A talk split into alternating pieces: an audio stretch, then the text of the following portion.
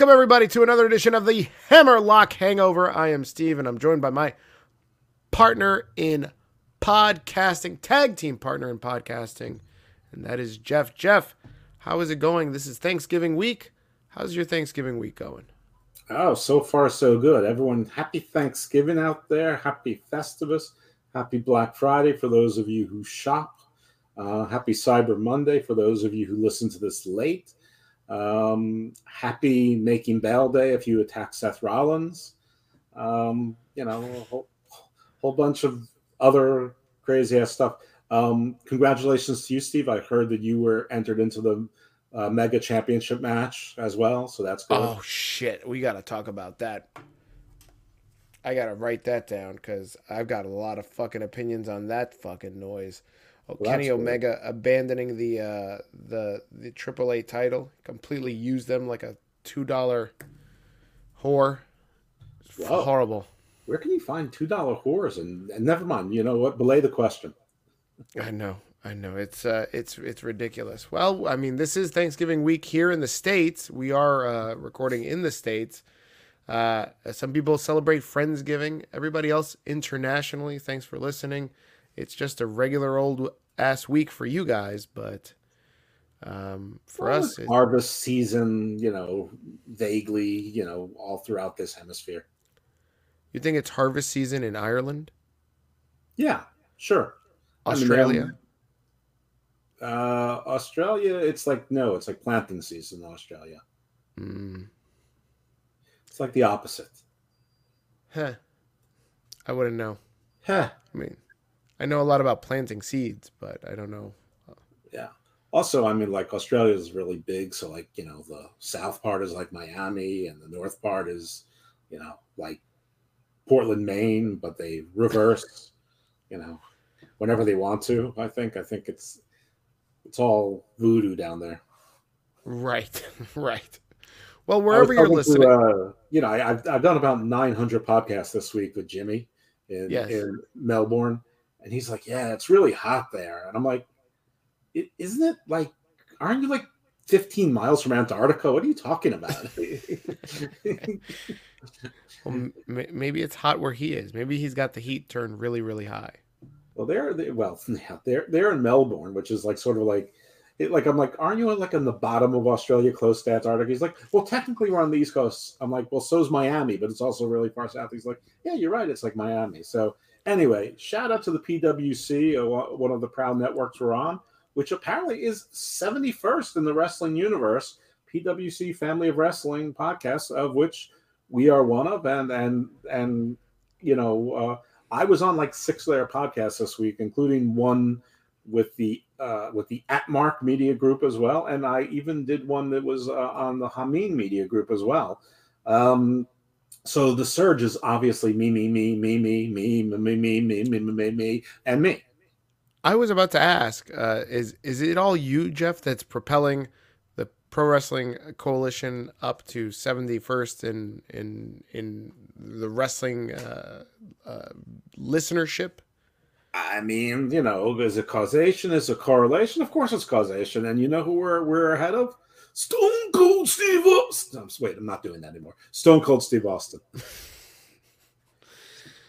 Yes. Well, very good. I mean, lots to applaud, and and we're not. That's not the only network we're on. We're on the Atmark Media Group and the Wrestling Soup Network. That's right, the Wrestling Soup. Did you happen uh, Wrestling Soup? Uh, we're about to start this show and talk about uh, this fan that jumped the rail. Can we call him a fan? Sure. I guess so. I mean, he paid a ticket, right? So he's a, he's still a fan, even though he seems to be a fan of everybody else, with the exception of Seth Rollins, and we're gonna get into why in a second if you haven't heard. But we'll we'll share our opinions on that. Well, he was cutting Um, promos before, during, and after, so I'm going to call him a wrestling fan.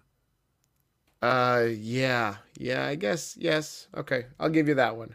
He just doesn't Um, know the difference between fact and fantasy. Definitely not, and and I and we'll get into that and and the the various mental health issues that that are plaguing uh uh the wrestling uh, world or sports world as well. Because I mean, even today as we're recording, uh, an NFL player uh, put out a, uh, a crazy video and now the Minnesota Vikings have to say something about mental health and taking care of their player. But um, other things we're, we're going to talk about in this pot. Fragile, broken vessels. Uh, speak for yourself. I'm flawless. Um, we're going to also talk about Survivor Series results, the Raw show. Uh, besides, you know, Seth getting uh, uh, attacked, um, you wanted to go through the uh, releases specific to the year 2020 We'll analyze that a little bit. We'll talk about MJF and uh, Punk in our AEW uh, Dynamite review, which Jeff will uh, run through because, you know, I'm still boycotting AEW. Um, and yeah, and, and we'll talk about random wrestling news like Scotty 2 Hotty quitting and uh, Omega quitting, AAA, lots of things to talk about. So, um, let's just jump right into it, Jeff. Let's talk about this fan that jumped the rail uh, at the Barclays Center in Brooklyn, New York. We've got uh, him attacking Seth Rollins after his angle with Finn Balor. As if you haven't watched the video, you can see the video online. You can Google it, YouTube it. It's all over the place. Fan attack Seth Rollins. You can search for it and you'll find it. Lots of video from people, spectators, um, in the the audience. Jeff, were you watching Raw live when this happened? No, I watched Raw the next day, uh, but I saw it probably closer to live because it was all over Twitter and Facebook and places like that. So I actually saw the camera angles from various video phones, whatever, which was much better than Raw. I mean, frankly, if you're watching Raw, you you would have thought it was an angle and may have realized that it, that it was real when they refused to cut back to it, and they just were showing pictures of you know Finn Balor rolling around because Seth Rollins had just uh, beaten him in the match. Um, but yeah, I mean, it looked like the guy you know came out of you know from where security wasn't. There was like a little gap in security, and you know they've got that new that sort of like that padded half walls. Um, it looks like they only have like one security guy at the base of the ramp, one at the top. Um, and he basically dived, dove out into the spear. Um, and the whole thing, I think, you know, was probably over in five seconds. One of the refs dove right on the guy. Another ref, I guess he was coming down for the next match or whatever. He came in and either tech guys or or the security guys got on their horse and you know they, they pulled them off and you know it, it shouldn't have happened but i mean you know we laugh when it's a streaker at a football game or a soccer game. Uh, a few years back, uh, a father and son jumped out and beat the hell out of a first base coach. I think at a Chicago White Sox game or a Kansas City Royals game. I know it was those two teams that were involved in in the game. Um, you know, so you know, it's not just a wrestling thing. Um, you know, and and we all you know talk about the stories about heat and how you know heel wrestlers need to be escorted by police and this one got stabbed and this one you know tried to stab me and you know or whatever it was um you know it's a different world but it's crazy. It shouldn't have happened but you know this guy obviously has issues. And oh yeah. thought he, thought he was part of the action. He thought he was part of the show.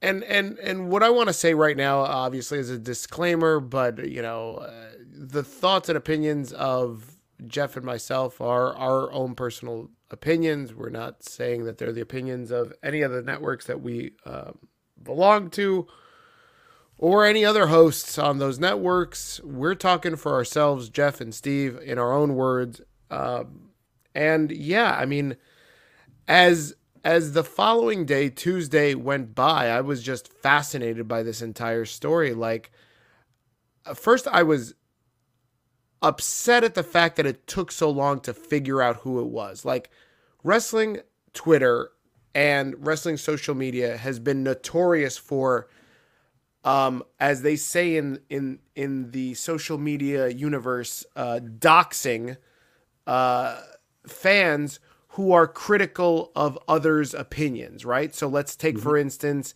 you know, AEW fans that are very um, passionate about AEW they will dox those that criticize AEW and will, you know, post up pictures or old tweets or report you to your employer for some you know crazy nonsense you you reported you you tweeted out uh, while watching uh, you know a basketball game five years ago whatever. Um it, it, it it's it's that sort of thing. So i i was upset that it took so long but around by like two three o'clock eastern standard time we found out who he was um, I'm not going to share his Instagram handle. He's still active on Instagram, the fan that attacked Seth.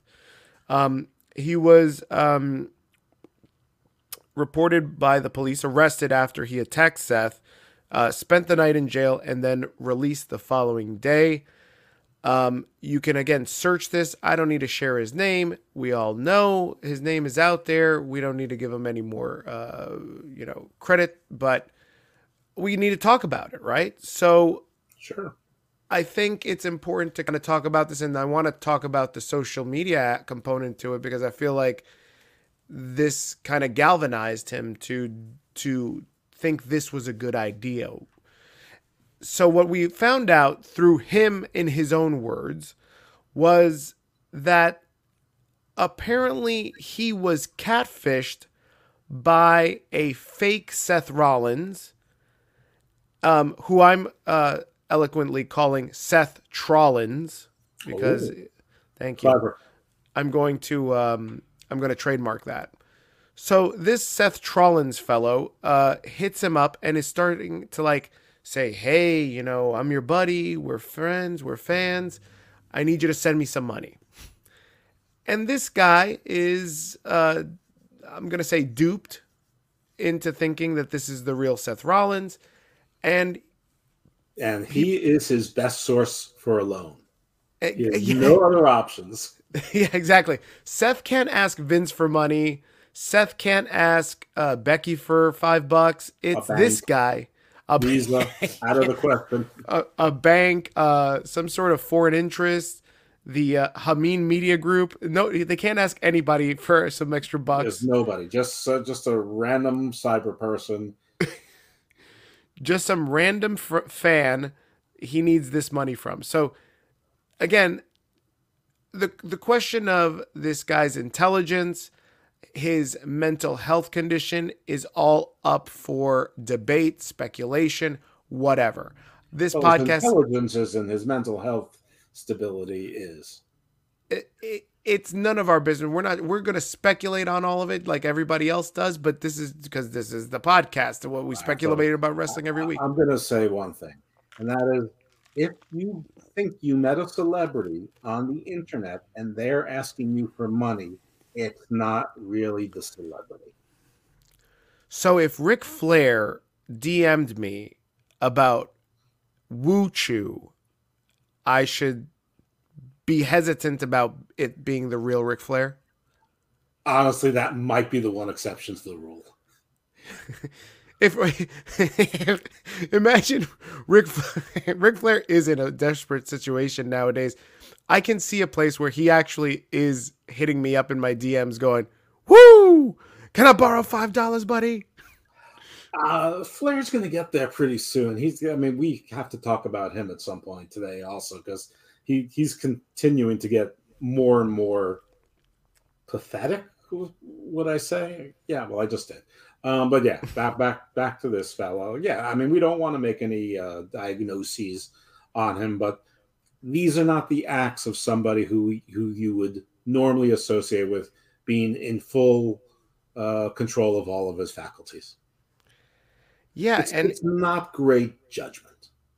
and I I want to say that like he he's he cuts what is seemingly a promo saying that Vince this is after he got out of jail and he wants to thank Vince McMahon. He wants to thank Adam Pearce and that Adam Pearce put him up to this. And Goldberg. Goldberg somehow involved in this too. No, I, Gol, Goldberg taught him how to do the spear. That's how he was so good at the spear. Okay. That's what he was saying. So he and thank you thank you Mr. Goldberg. hmm And this, I would, I gotta be honest with you, Jeff. I was fascinated.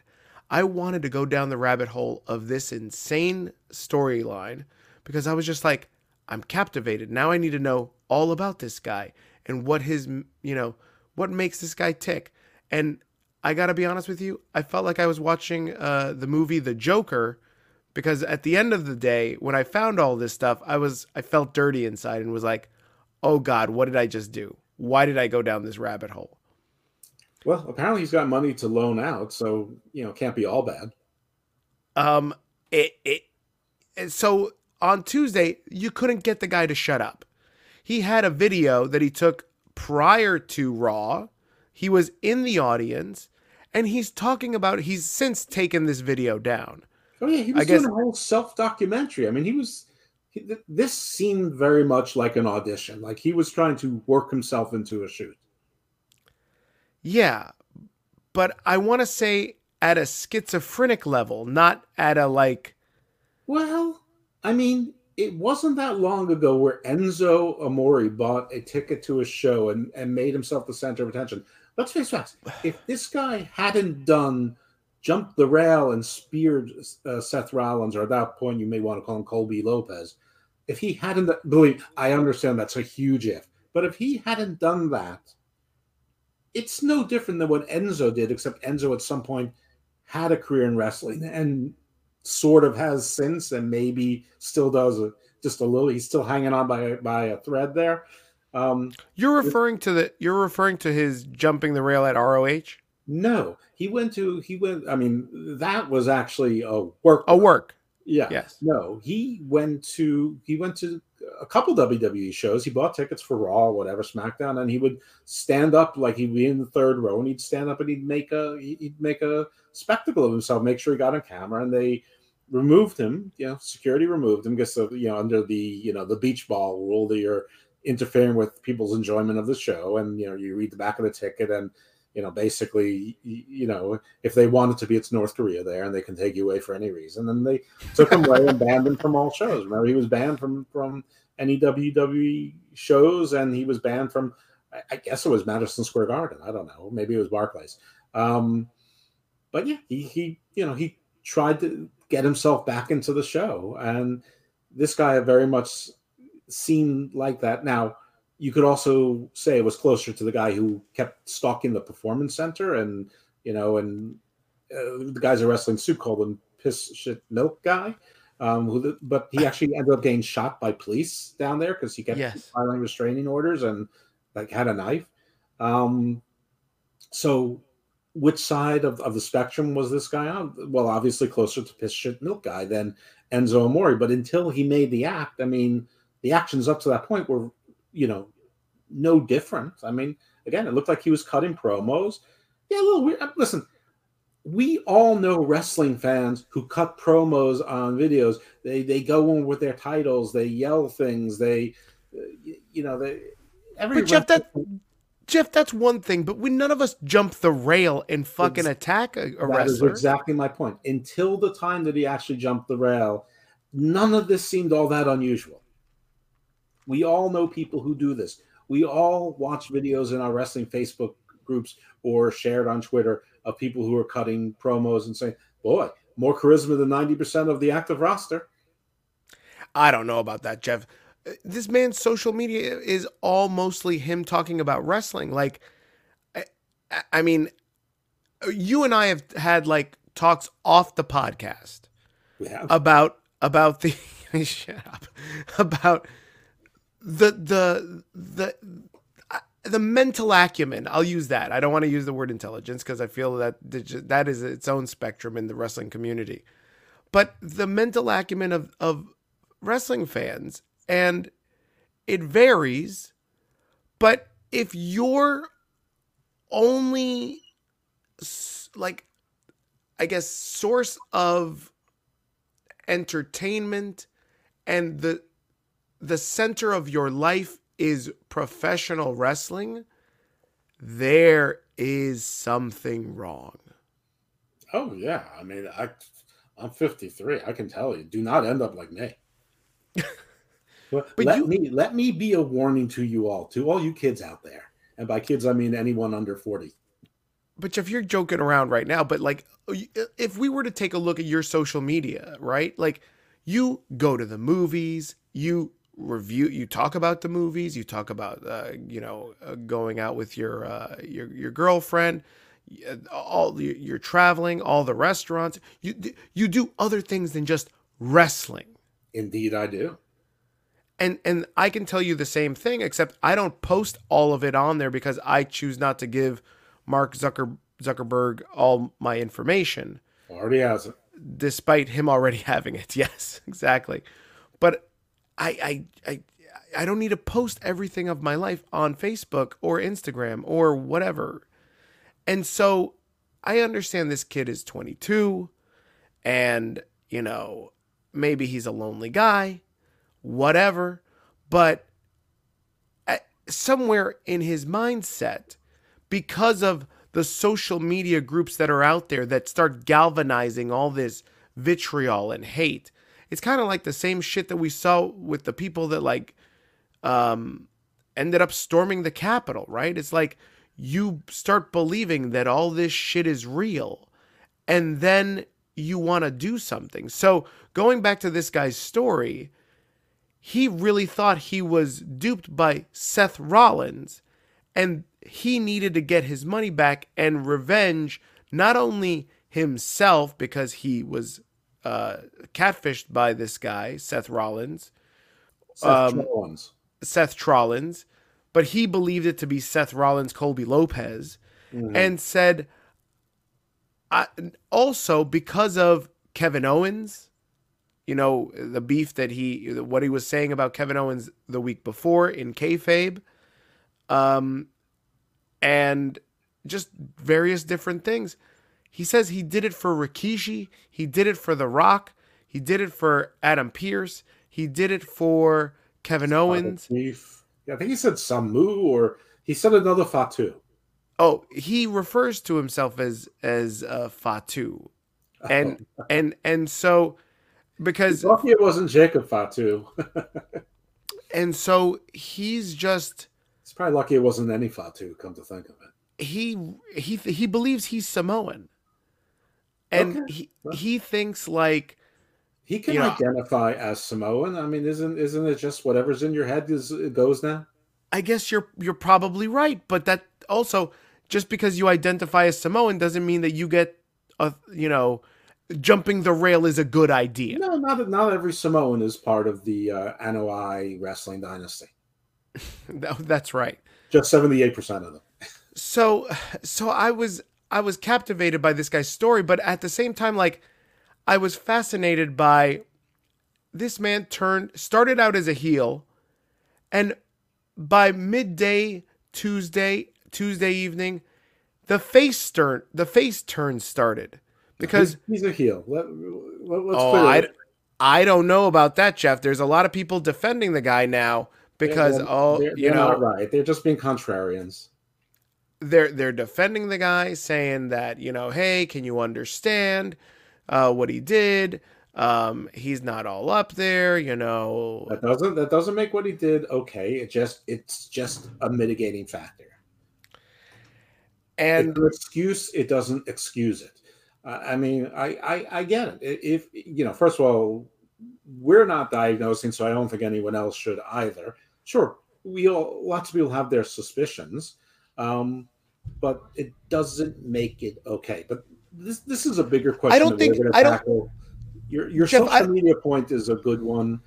You know, it, it, it, there's there's no degrees of separation. There are none anymore, and you know it's an accelerant. And you can find your echo chamber. You can find the people who are going to egg you on. So if before you had like two people in your life to egg you on, now you could easily have you know 2,000, 20,000 mm-hmm. to egg you on. Uh, and there's a there's a power in that. There's an invincibility in that. But to call this guy a face, and and I mean, the Chavo Guerrero take was stupid. Um, you know, people saying that Seth should have beaten him up. I mean, he wasn't given a chance. That's not his job. There's security there. The world has changed. He was in the middle of working. He's actually performing. He's a theater actor. He was still doing theater. He's not supposed to be on guard for his life there. Um, He's a um, method actor he's like, well, he is. These, the you know, as as Daniel Bryan called it, Bryan Danielson, combat theater, and and he was still doing the theater. He was doing his strut afterwards, his ha ha ha, I just killed Finn Balor. Look at me. I'm I'm so bad. I you know yep. I should be in the title even match. even even after when the the incident, he comes back out for the main event and he's joking around, looking around for the guy.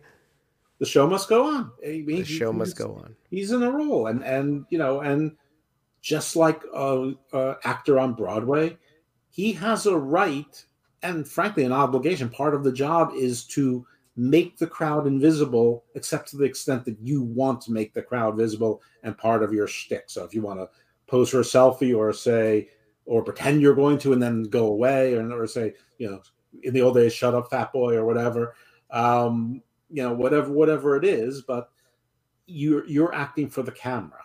Um, anyway, the, the the Chavo take was stupid. Chavo, I think, realized he was it was stupid.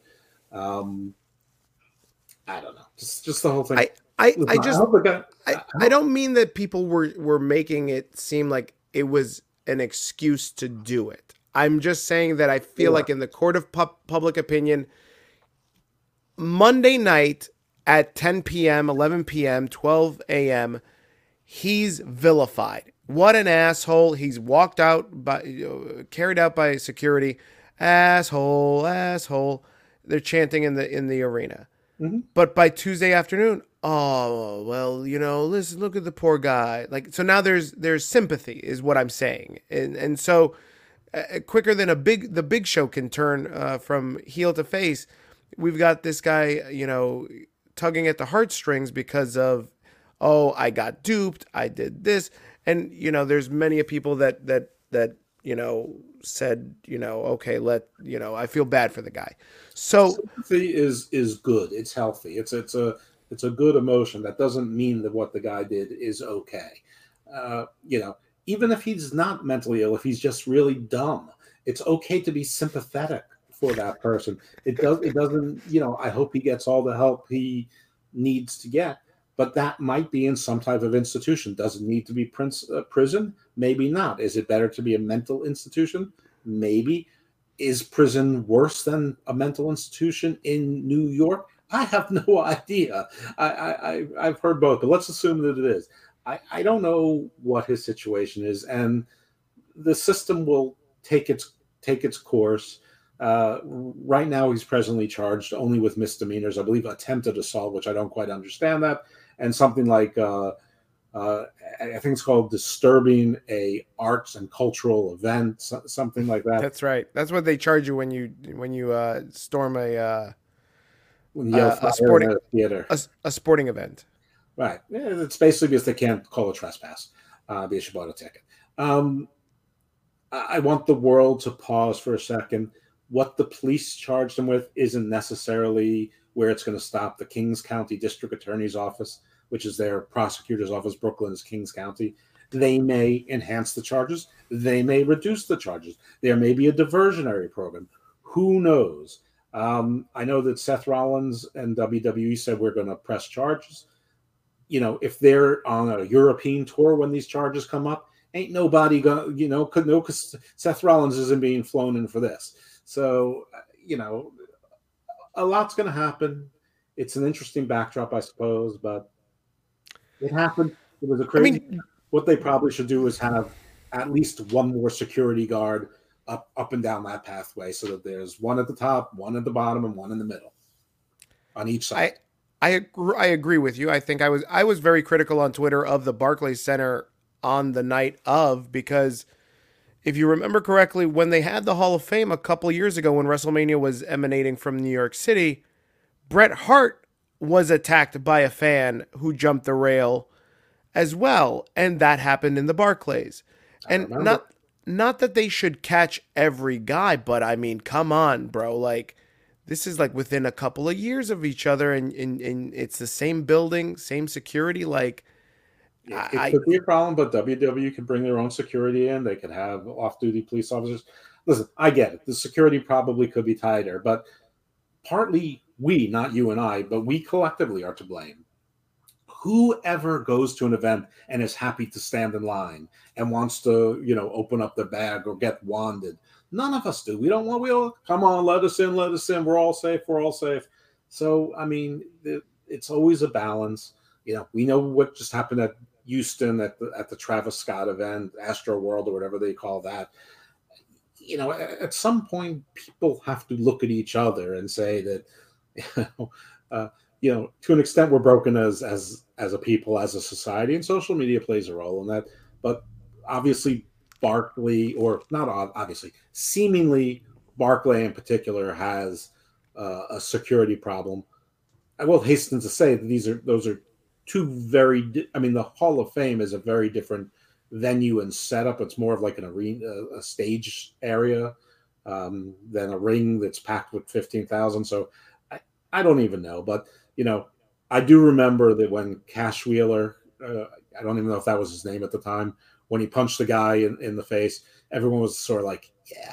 Uh, and and that was sort of the Chavo reflex, the yeah, you know, the, the boys made him pay. I mean, a little bit of street justice. We we all like a little bit of Yellowstone, you know, cowboys, cowboy shit justice.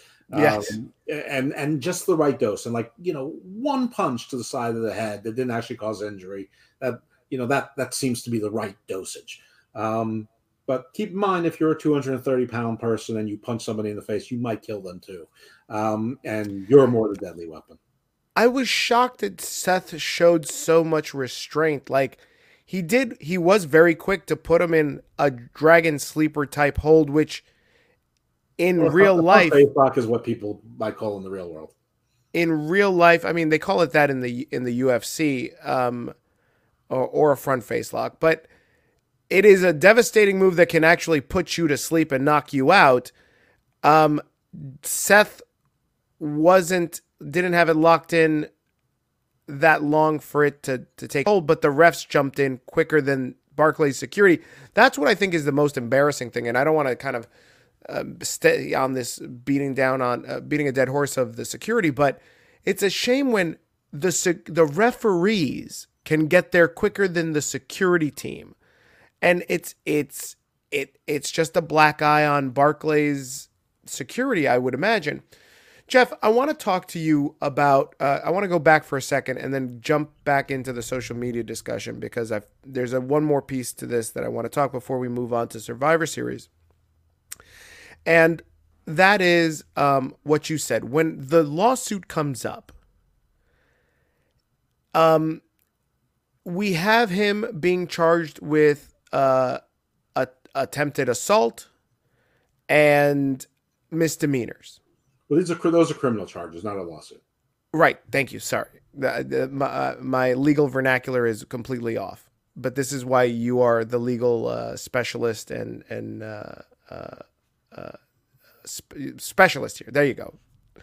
So he's smirking right now. So this is great radio.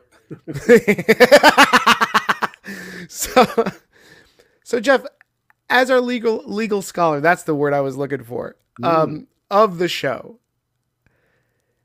Does it look good on WWE's part to show up and put this guy in jail if he is, let's say, I don't know, on the spectrum and has a history of mental disorders, and they're going to lock this guy up and put him in jail? Well, first of all, they only press the, they only file the charges.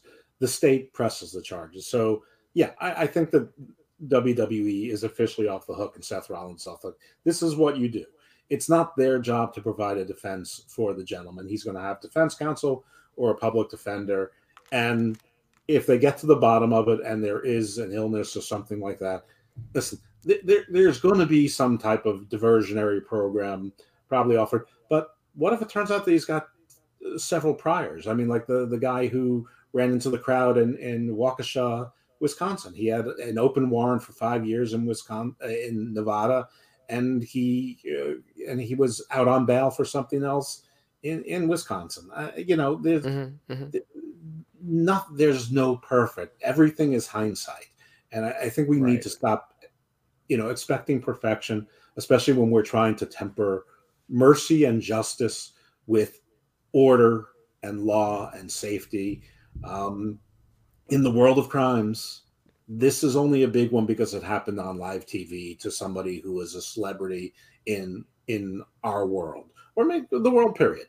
Um, there are more serious bar fights that happen every single day. Um, there's more serious domestic violence that happens every ser- every single day. But if you are a company like WWE or the Major League Baseball or the National Football League, you have to make a statement. You have to you have to let people know that there's a consequence. Um, will it make an impact on people who don't think clearly? Maybe not, probably not, but on people who do, hopefully. I don't know what, what what's a deterrent and what isn't, but yeah, they, they, we'll see what happens with this with with the system as it plays out. Let's just see where it goes. I mean, you know, last week everybody hated the system. This week everybody loves the system. Let's just let's, let's just let's just see how the system plays out. It, it usually holds up pretty well. It just takes too long.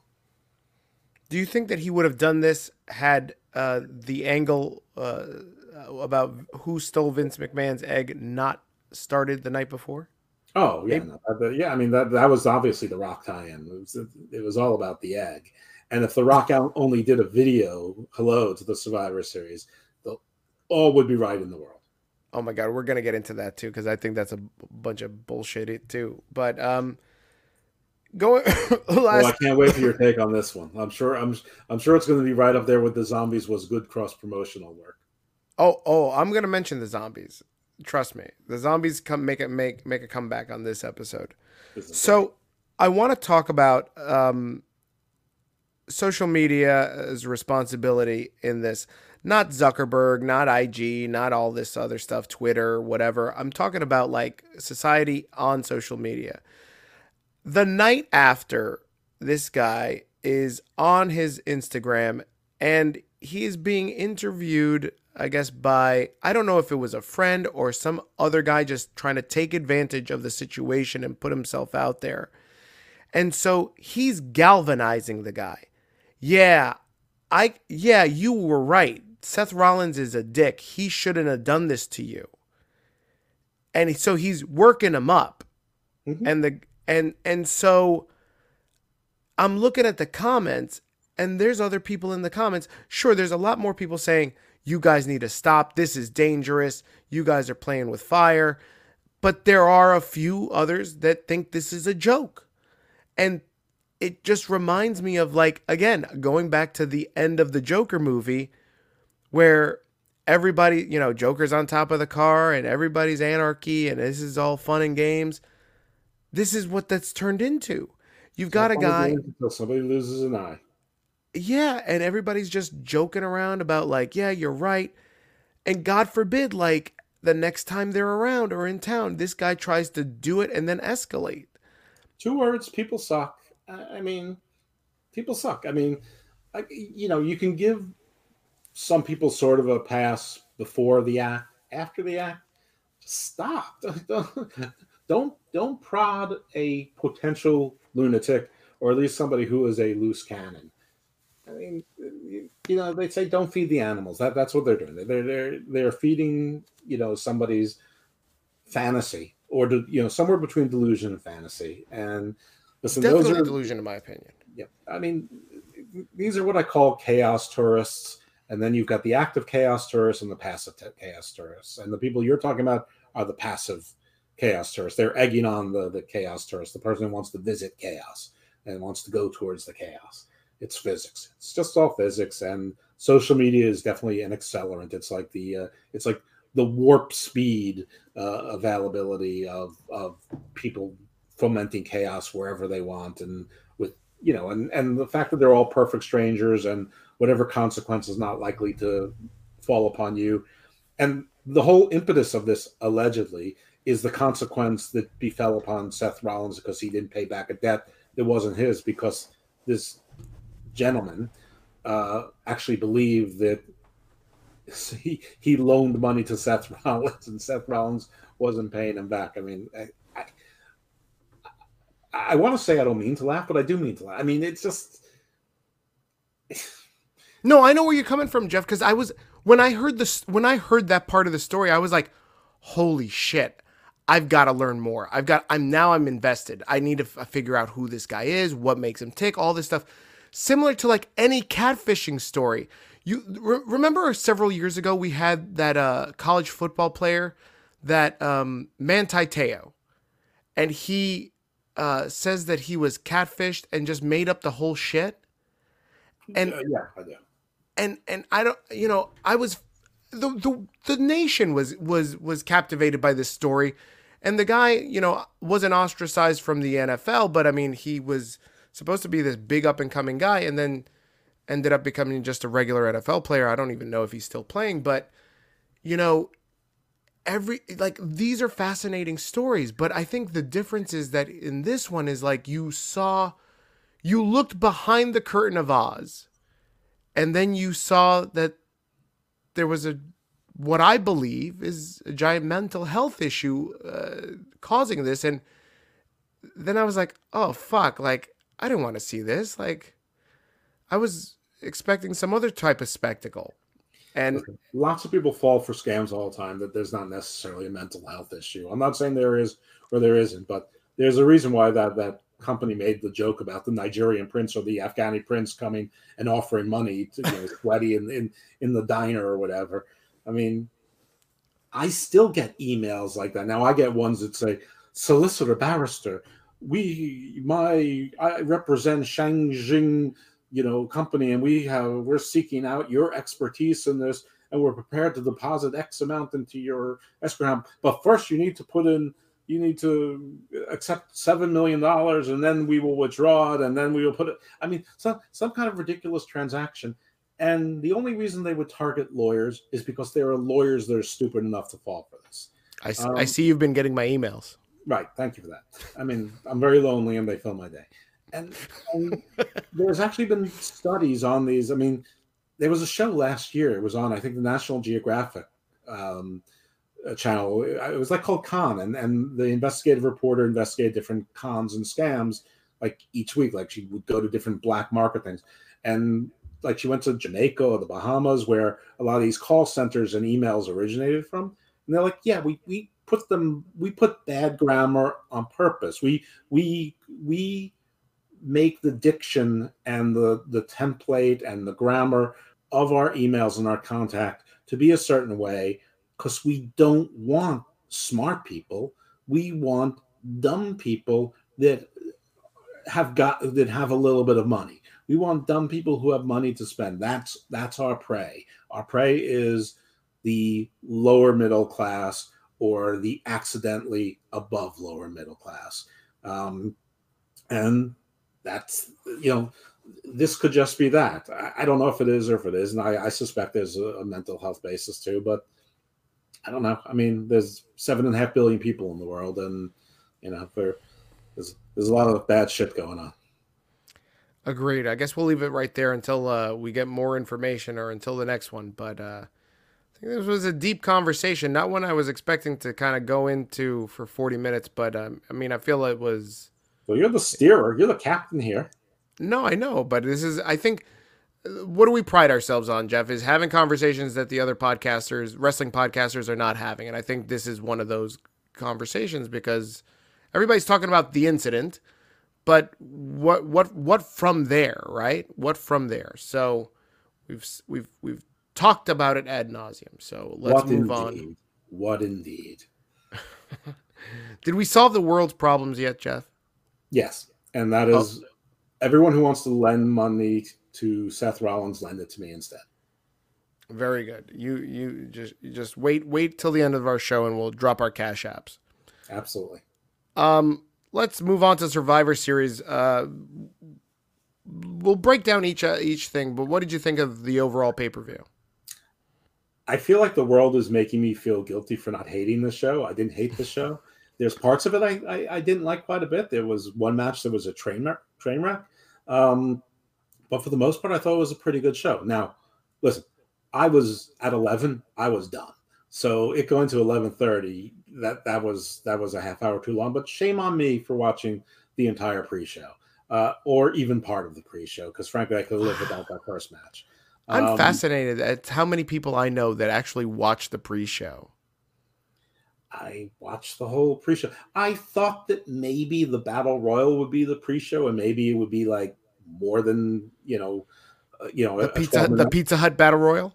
Yeah, I, I should know better by now because I know WWE's formula. The first half hour is a commercial. The second half hour is a miniature version of the first half hour and a match. That's right. Get with the program, Jeff. Yeah, I, I, yeah, I mean, I don't know why I think there'd be anything different. I mean, I, I guess Peacock isn't asking for it, so I said shame on me. But I, I didn't hate the show.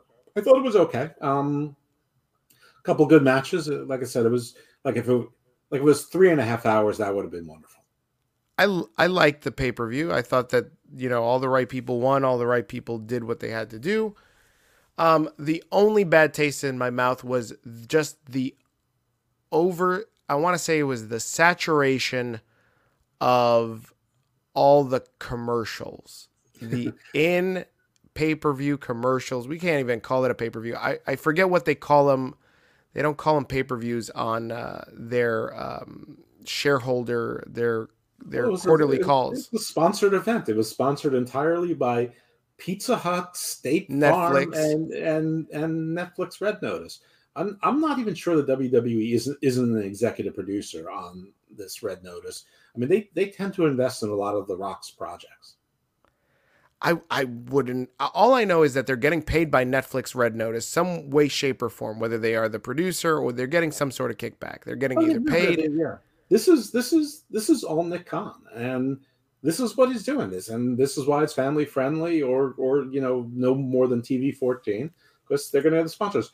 The Pizza Hut stuff during the Battle Royal, I hated the Pizza Hut stuff. I, they, I hate it too. I that's my problem with it. But they probably got a quarter of a million dollars for that spot. Of, of absolutely, Jeff. I completely agree. The Red Notice thing. Okay, they it's the same shit they did several uh, months ago when they were pushing the zombie movie, right? A Batista yeah. zombie movie. It was nowhere near as bad as that zombie shit. N- listen, we'll get into it. Um, it's the same thing, same premise. We're pushing a movie, right? Mm-hmm. Except this time it was pervasive through the entire pay per view. They had a little storyline and it carried over the next night. Brilliant. And they I, paid $1.5 million for all that shit. Agreed. But I saw it as it's a commercial for Red Notice. It was. I did not see it as the Rock's Come Home episode. Well, I mean, listen, this is, you know, I have my little famous metaphor of AEW and their Forbidden Door. They do just enough. They put a little bait and they keep reeling in the line, reeling in the line to give you more. And that's what WWE was doing all night long about The Rock. Listen, I was on one of one of the many. I think it was uh, PWC, I think it was Smack Talk, and we did the Survivor Series predictions. And and Jimmy Tajikistan asked me if um, if I thought The Rock was going to be at Survivor Series. I said, no, absolutely not. He's in, he's in your country. He's in Australia right now filming a movie. I said, maybe they'll get a video greeting. And I think it's funny that Impact Wrestling got more effort from The Rock than than WWE did. But I said maybe, and I and, and I I think I said I don't even think that. Um, so no, I wasn't expecting it, and it was a little bit of dirty pool, but it's show business. You know, it, it, it, it's carny. Wrestling is carny. Sorry. Oh, it is. This has been a wild carny week. Like that's all I can think of is that wrestling is carny throughout everything that's happened. But I, I don't understand where people just get off on expecting The Rock because they showed some video packages because they promoted his movie. Woo you got any more lines to read for Woo Choo? not for Wuchu, but I do have one uh, that's going to come up later on. So just just stay tuned. You know, I like to keep the sponsors from you.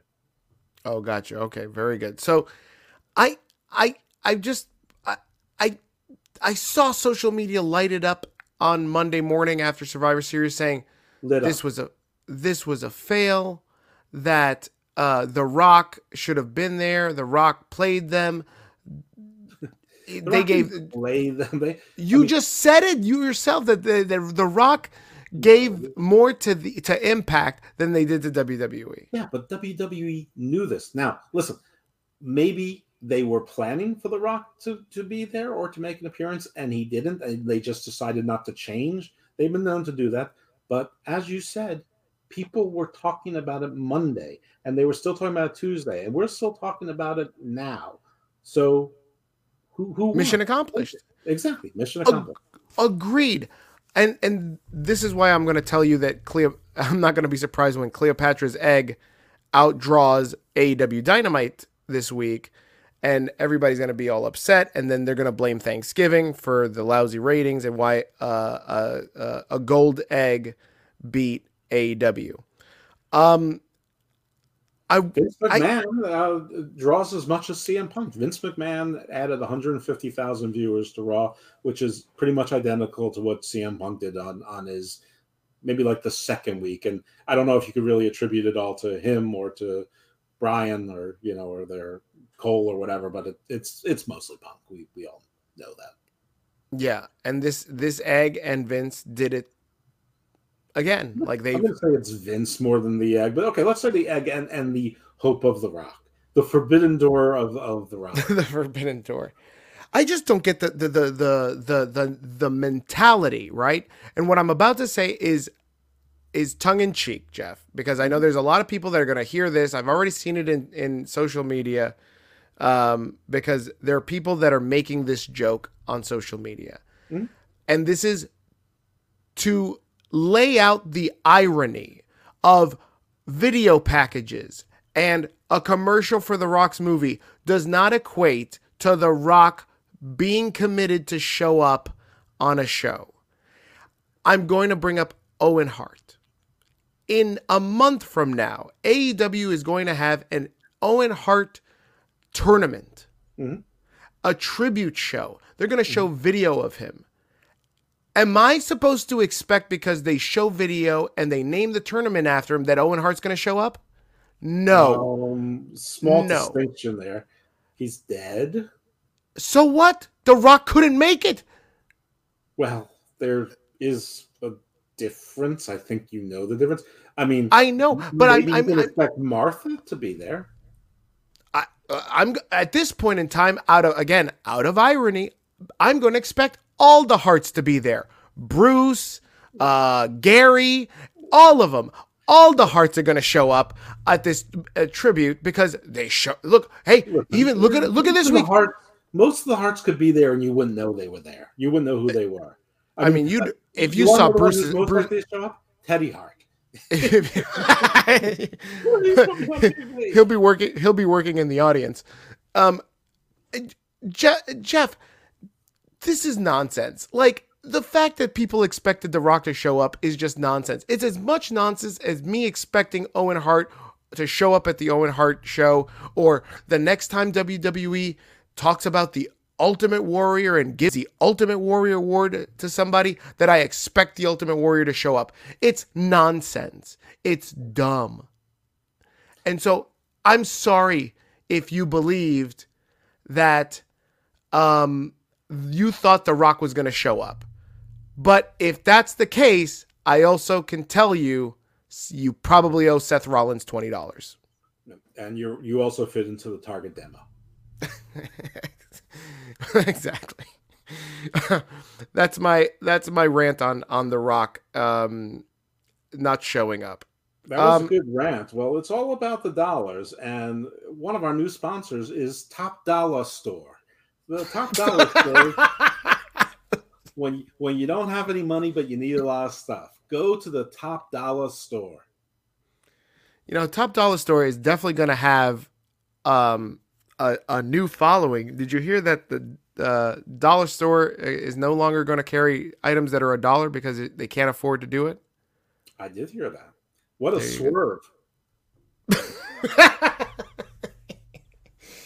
Oh my God, these they may be jokes. they may be carrying Ashante the Adonis sneakers instead of Adidas. That's right. They're gonna have four stripes. Don't pay top dollar. Get the uh, the Adonis sneakers, just as good as Adidas.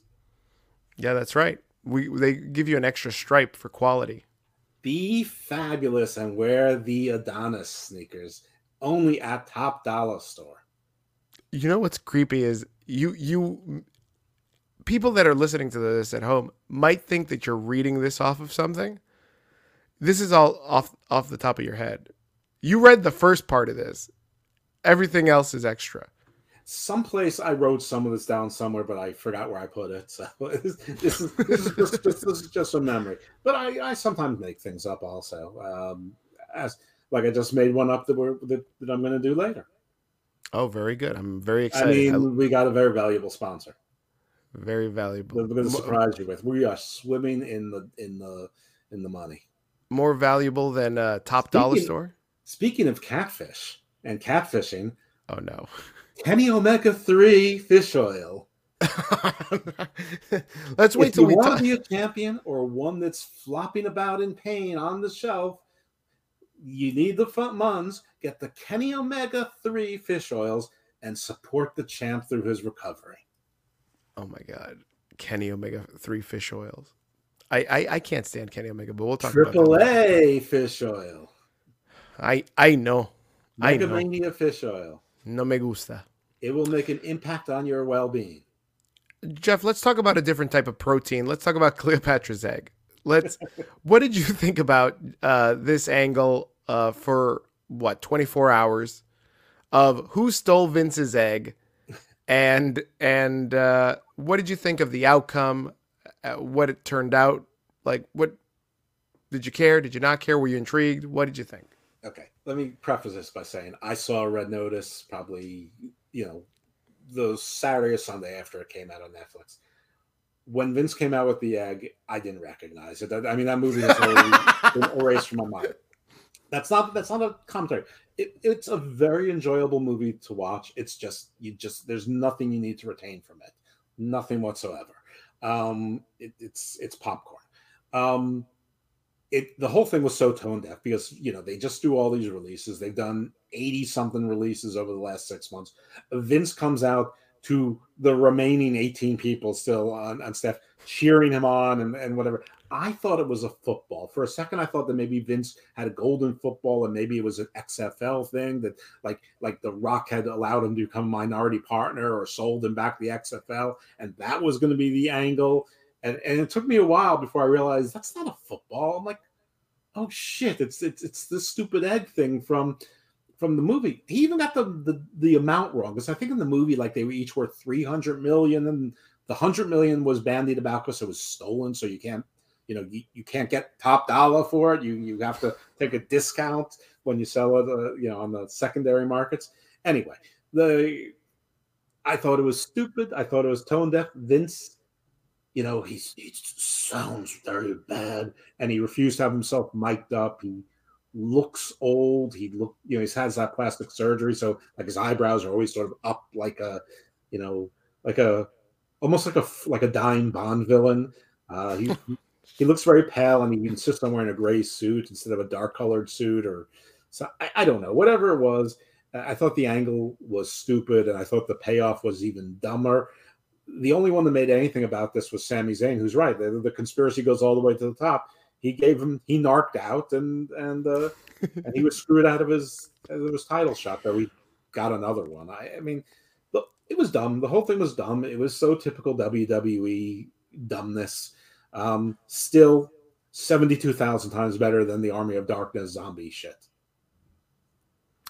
I agree. I think this was better executed as far as uh, it tying into storyline better than the zombies. But Yeah, You know, it was, a the- wrestling story. It was stupid, but it was it was it was The zombies- listen, the zombies were were a payout. Mhm. The the the Nestle uh, water guns. Remember that during SummerSlam with the Miz. I sure do. that was a payoff. Yeah, Pizza but Hut- with, with uh, King Xavier was King uh, the water squirter. Exactly. The the the Pizza Hut Battle Royal, that was a payoff. And this was a payoff. So I think I- when I see it more and more frequently, like I'm starting to to, to sour on it, right? Sure. It's it's it's it's it reminds me of um WWE is now getting into the, the I was thinking of this in the, in my car ride home. I was like what era would you call this? Because it's obviously a distinct era of Vince doesn't care about wrestling and he's only promoting WWE and he's also trying to line his pockets as much as he wants. This is not the PG era anymore. This is the commercial era. Yeah. This is I, I was going to call it the streaming era because of streams of income and the pun on on actual streaming. yeah, I think this is that era where he just wants to just sell everything like Yeah, This is not- like NASCAR. Yes, it's like NASCAR. It's like I reminded me of college football, the Tostitos Fiesta Bowl, the the Capital One Bowl, all of it. It's all a fucking. Vince is gonna start uh, having these wrestlers wear um, uh, a brand promo on their tights, like uh, Brock Lesnar does with Jimmy. Like pro. Yeah, yeah, exactly. This we're going back full circle. Mm-hmm. No, absolutely. It's just a matter of time, and and if they don't wear it on their tights, they'll CGI it on them as they're coming in and out of the ring.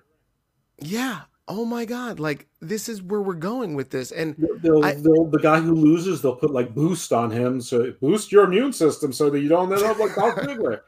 and then like you know, and then this, uh, you know, you'll you'll see. Yeah, I don't know who who wins in wrestling now. Almost, you'll see on the best. It'll be like winner's circle, you know, and you see, yeah, that's, that's... be a be a winner. Watch the Preakness Stakes on NBC, and they'll be like you know slapped across almost his back as he's walking, you know, back to the back to the. He's going to be riding a, a a Preakness horse into the ring.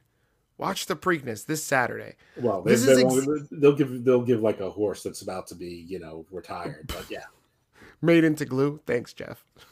this well, is one of the just did his gave his last stud this is exactly where we're going with the, with WWE, and I don't know how I feel about it. Like for the first time, you know, I'm a big WWE mark. Yeah, the biggest. Uh, I mean, literally, I, am pretty sure that you're Jobber Nation. I, I'm better than Jobber Nation. I don't think that there's anything. Um, I, I don't. I don't. I don't like it. Eh, I don't like it, Jeff. Okay. Well, get when, when I do that, people well, think well, I, I, I, I, um, I stutter. Well, welcome to how, welcome to how the rest of us feel. Um, you, you, you, didn't even really talk about Survivor Series. I mean, I hated the end of that stupid first one. I don't know what they're doing with Damian Priest. Like this, like also seems to be like the era, like tweeners. They were doing a lot of tweeners and no rolls during the no crowd, but it looks like they're experimenting with that more. Like Charlotte From, and Becky, there was no clear heel. Sasha and Shotzi, there's no clear heel. Damian Priest seems to have this split personality, but instead of the demon Finn Balor, doesn't come out for special occasions, just comes out whenever he's annoyed or doesn't like a move that you do. Um, and apparently everybody is is you know can't is distracted by Rick Boogs' magic guitar. I think as far as Damian Priest is concerned, I've heard that they are looking to, you know, he comes out previously he's come out and he's like very smiley and you know tries to pander to the crowd. And i'm also confused by where his he's going. Is he a face? Is he a heel? Is he turning heel with all these dastardly acts that he's you know he's like mr uh, he's a dr jekyll and mr hyde. Is you know his pop in brooklyn on monday night where he mentions new york was the loudest pop yeah, which is weird that they're doing it to him because he is one of the few guys who is over even as a face. Like him and Riddle are over as faces, and that's hard to do. So, I mean, no doubt he'd be over as a heel as well. It's just weird. It's it's it's like it's like they insist on if anything isn't broken, they want to break it. I think that they want to show him like I think they they saw that in that T bar match a couple weeks ago, there was a level of physicality that Damian Priest has not shown before. And they saw probably a lot of, I don't know, whatever metrics or key performance indicators they use off of social media, they saw that there was a large tick of, oh my God, Damian Priest is an animal, he's a beast. And well, they said, let's let's see you get do that more. Well, I know what they're doing. I mean, they're trying to do a modern version of hulking up. I mean, Hulk Hogan wrestled as a heel. You know, he never he didn't wrestle as a face. He did the hulking up. It was it was just you know every match he you could hit him five or six times and he would just shake his fists and his shake his head. No, no, no, no, no, and gesticulate. And then he did his punches and then the the body slam and the leg drop and there and that was the match they're trying to do a modern, less campy version of hulking up, but they still want to make it blatant so that you know when the when the kill switch is turned on. Mm-hmm. Yeah, mm-hmm. so that I mean that's what they're trying to do. I I mean it seems a little bit awkward, but I mean it's not not nearly as awkward as everyone trying to get to one box of Pizza Hut when there's seven boxes there. um, what were your thoughts on Becky versus Charlotte? Thought this was a really good match, and I thought that I thought that the ending was clever. Um, you know, I, I like, I, you know, I predicted Becky to win. I predicted it'd be by some sort of shenanigans or whatever, and they protected Charlotte. She was obviously she wasn't hurt. She was sort of laughing throughout the whole match, so she clearly doesn't respect Becky still. And this one, I thought it was a good match. They gave it a full half hour. You know, this this was the match of the night. I thought it was done well. I, I mean, I even like the battle royal, but I like every battle royal. I love this match. I love that uh, the energy these two brought. I love that they look like the, like I said, it looked like a as shoot fight as a wrestling match can get between uh, two women, um, without it being a turning into a cat fight. Um, and I loved it. I loved the ending because it it told the story of like, listen, I'm I will do anything to beat you, uh, just like you will do anything to beat me. And, uh, you know, Becky was the winner tonight. I hope I see these two do more business. I want to see more um, fighting between them, more uh, working. I, this is all a work. I don't believe that they they almost died in a car crash and that they're uh, not best friends anymore. I don't believe any of it. But I want to see them do more business. I like the idea of it. It's great. I don't believe that they almost died in a car crash. I believe they were they might have almost been in a car crash where they you know, if they construct the car crash have gone in the worst case scenario, that they could have died. I mean, uh, sure. you know, is there heat between them? I don't know. Probably, probably some. I mean, I heard the, the, the interviews afterwards and all that. I, you know, I'm, I'm not convinced. I, but I, am not invested either way. I mean, you know, they still work together, but they're on different shows, and they both moved on to, you know, new blondes that they're facing. Um, but I thought this was a really good match, and people were talking about it, and that's that. You know, I, I heard a few rumors circulating around Charlotte that you know, she stopped following Andrade. Maybe they're not together anymore. You know, uh, maybe. oh, I've, not... I've I've got thought on, thoughts on this, but this all, all ties into uh, Kenny Omega later on. Mm, okay, interesting. Uh, did I tell you about our new sponsor, Omega AAA Fish? No, yes, I did. Um, so what else? There was a. What about Zelina? Uh, let's talk about um, Monday Night Raw. So we had two title changes on Raw. Mm-hmm. We had Zelina and Carmella winning the tag. Or are we going to go back and forth? Uh, we might go back and forth. I mean, um, I think Zelina and, and Carmella winning the tag championships is a little bit bigger story than the rest of the stuff that happened on Survivor Series. But we can go back to it in a second. What are your thoughts on Rhea and Nikki Ash dropping the titles so abruptly. All for it. They suck. They're they're a terrible team. This whole thing about Nikki being the the weak link and only needing to worry about Rhea. I mean, I, I guess they were trying to make chicken salad out of chicken shit, but it didn't matter. Nobody nobody cares. You know, Nikki was only dragging Rhea down, who's already sort of damaged, but is uh, she can be rehabilitated. She's got the presence, she's got the size uh, she should talk less because she, her character needs a lot of work. But she's got the, you know, she has the look, and I've seen her have the skills, though I've also seen her look like an amateur. Um, but it's fine. I mean, I, I, like Carmella. I like Zelina. She one's the queen. Uh, the creepy mask thing with the, you know, basically the bikini is, you know, you know, works. Um, so cool. creepy mask. I mean, it, it you know, it, it, it's fine. I mean, the the WWE Women's Tag Team titles are probably the least important titles in all of WWE, with the exception of the 24 7 title, as proven by the current champ, Dana Brooke. We'll get to Dana Brooke in a minute. Do, um, do you think that the way Zel- Zelina, when she won, when they counted three, she looked genuinely shocked? Like, I don't think she was schooled or brought up to uh, to notice uh, that she was going to win this match. Do you think that? Oh, you think that she knew? She always looks that way when she wins a match.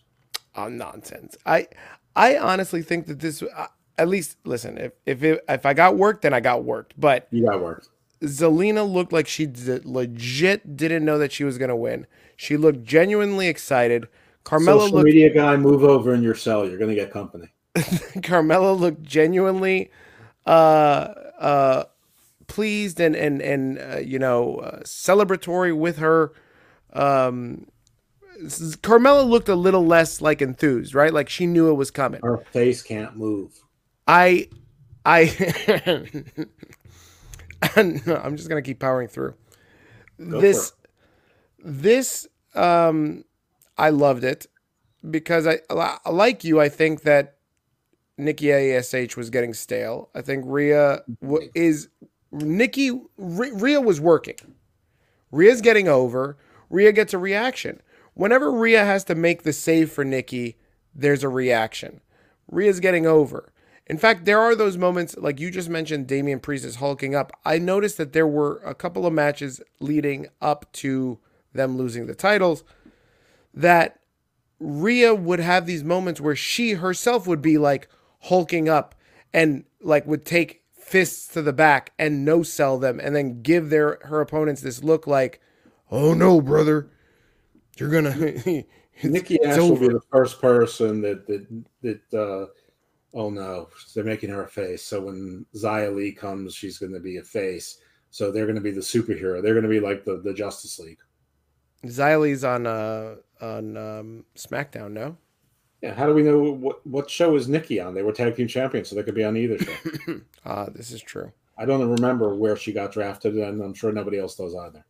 Do you think that Zelina? This was a um a payback for Zelina being cut on that September 11th SmackDown show. Remember? Yes. A, um, Zelina was supposed to work that match, but because the Seth Rollins Edge match went too long, six Vince, hours. Vince was forced. It didn't go six hours. Vince was forced to cut the match, her match off, and. Yeah. She, you know, she was in her hometown. It was 9 11. Her father died on 9 11. So it was very meaningful. And, you know, we just found out over the weekend, thanks to a interview with Zelina Vega, that Vince called her up after this occurred and apologized personally for cutting her match. And he and he said it wasn't personal. It was just it is what it is. It was a time factor and I apologize. And she said that meant a lot to her because um, getting a call like that from your boss um, is very meaningful. That's lovely. And I think that yes, it is partly a payback. Um, I also think that Zelina and Carmella do whatever is asked of them. Zelina came back after a very public feud, after her husband sort of did a rope a dope and and ended up on to AEW, and he's having a fair amount of success with the competition. It's debatable personality. Carmella has a personality. Nikki Ash has nothing. They those two were dry paint. So yeah, it's a reward, but they you know they're interesting now. Just have some tag teams for them to do battle with. I mean, that's the problem with the women's division is eh, tag team division is that there's no tag teams. So your titles can't feel important if there's nobody that's vying for them. Mm. Yep, I I agree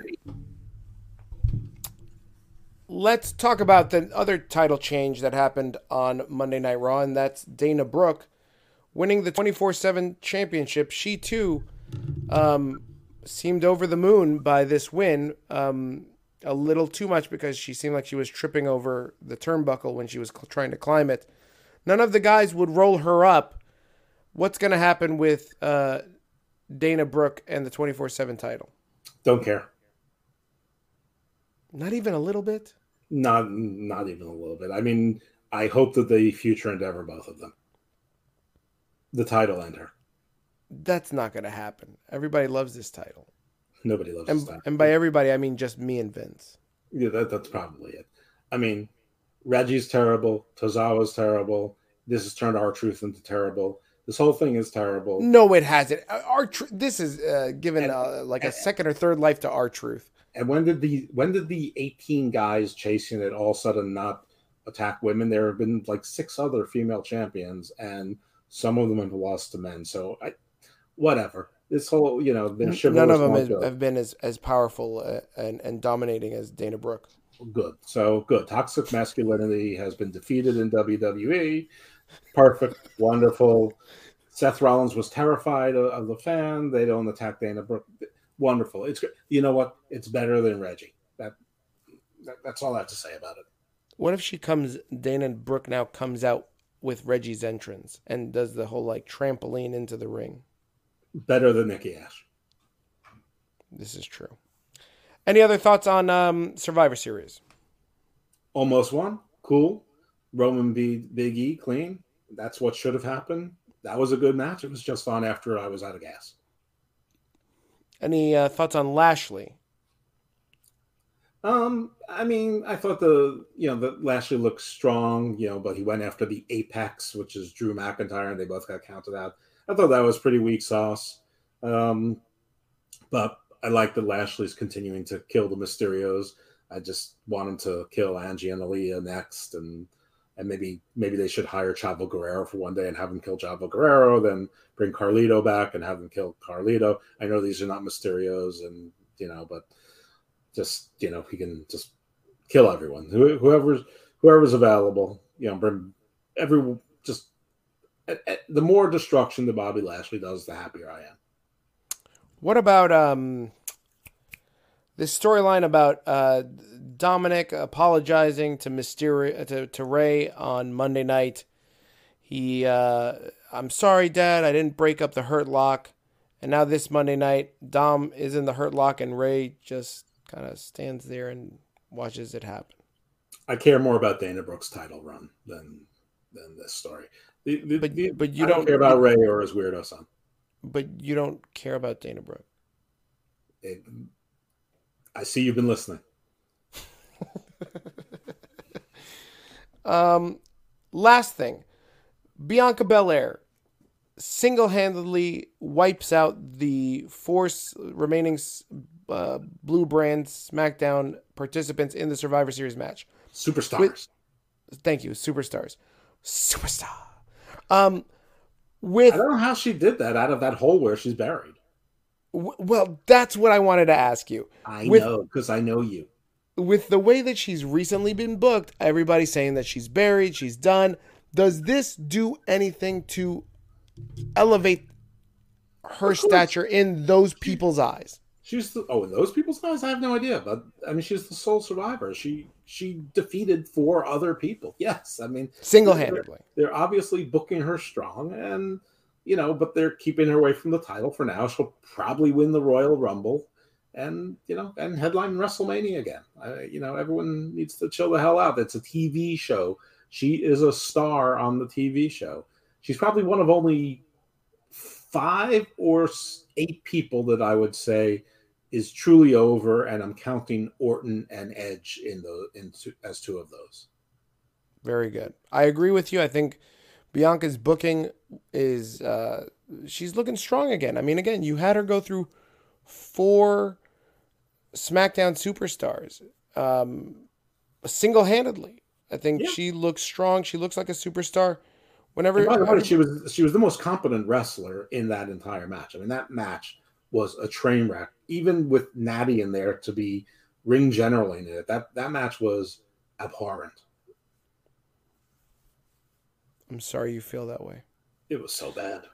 I mean, um, and and I thought that Liv would get the pin so that we were supposed to believe that she could beat Becky. Oh, by the way, Raw. The best, one of the one of the best parts of Raw was Becky's promo on Liv. That was good. Um, Raw was generally shit this week, but the parts that were good were good. And and Riddle pretending to be Orton, I have to admit that was sort of funny. Um, oh, I thought it was ridiculous. And the Becky Liv stuff was that was good. I mean, that was that was a that was a good work shoot promo. I love the way that she kind of turned on the audience and was shooting on them for a bit. Um, I want to see more of that.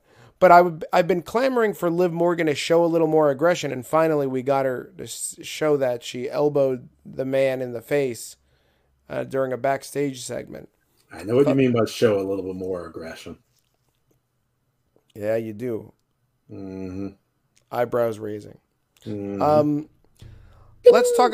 Let's let's talk about these. Um, that's me spitting into my spittoon. Is that what that is? Let's talk about these 2020 releases. We talked about 2021 releases. Safety clips breaking. We talked about uh, what's it, from my chair. No, from from her ring gear. Oh, hey, hey now. Um, let's talk about these 2020 releases. We've been doing this retrospective on releases ever since last week. We got the news of new releases. So we thought we'd go down memory lane and check in on these 2020 releases to see how they're doing um, and whether they're, you know, trajecting better, the same, or worse since being cut from WWE. Jeff, are you ready to go through these l- list of names? I've been ready for weeks. Fantastic. Let's start. This is all going to be in alphabetical order. I'm going to skip through some people that people might not under not might not know, but um, let's start with Akam. Akam and Rezar. Are they better off, the same, or worse? As far as I know, they're both out of wrestling, so I'm going to go with worse. Alrighty, I agree with you. I'm going to just jump in whenever I disagree with you. Uh, Aiden English. Uh, worse if anywhere, he's in Impact, and he only first came back to Impact about two months ago. Uh, so he was unemployed for, you know, as far as I know, for probably like 14 months. Cain Velasquez. I don't really ever really consider him to be active wrestler, so uh, indifferent. The fact that you were, he wasn't. I think it was UFC, right? It wasn't just. It wasn't Bellator. I don't know. To go from being a UFC fighter to then a, a, a cup of coffee in WWE, and then I think now he's in AAA. Like this guy has had a tremendous fall from grace. No. Yeah, I think that you're probably you have a you got something there. Yeah, I've got I got something. We just don't know what it is. Cezar uh, Bononi. Well, he's an AEW, so I'm gonna say he's probably the same. I think he's better. I mean, what was he doing in WWE? I don't know. I, you know, that's a good. I, I don't know what his contract is. I mean, I, he's certainly more active on the Indies, so yeah, but we can give him a better. Sure, I'm okay with that. All right, Axel Curtis Axel. Worse. I mean, yeah, he's doing nothing. FTR. Better. See, I would say the same. Okay. I don't. I, I'm not really sold on the fact that they're doing better. Okay. Um, Deonna Purrazzo. She's probably doing better. I I will agree with you there. I think she's one of the uh, the the the people that have have benefited from being released and being an Impact her, champion and a AAA champion.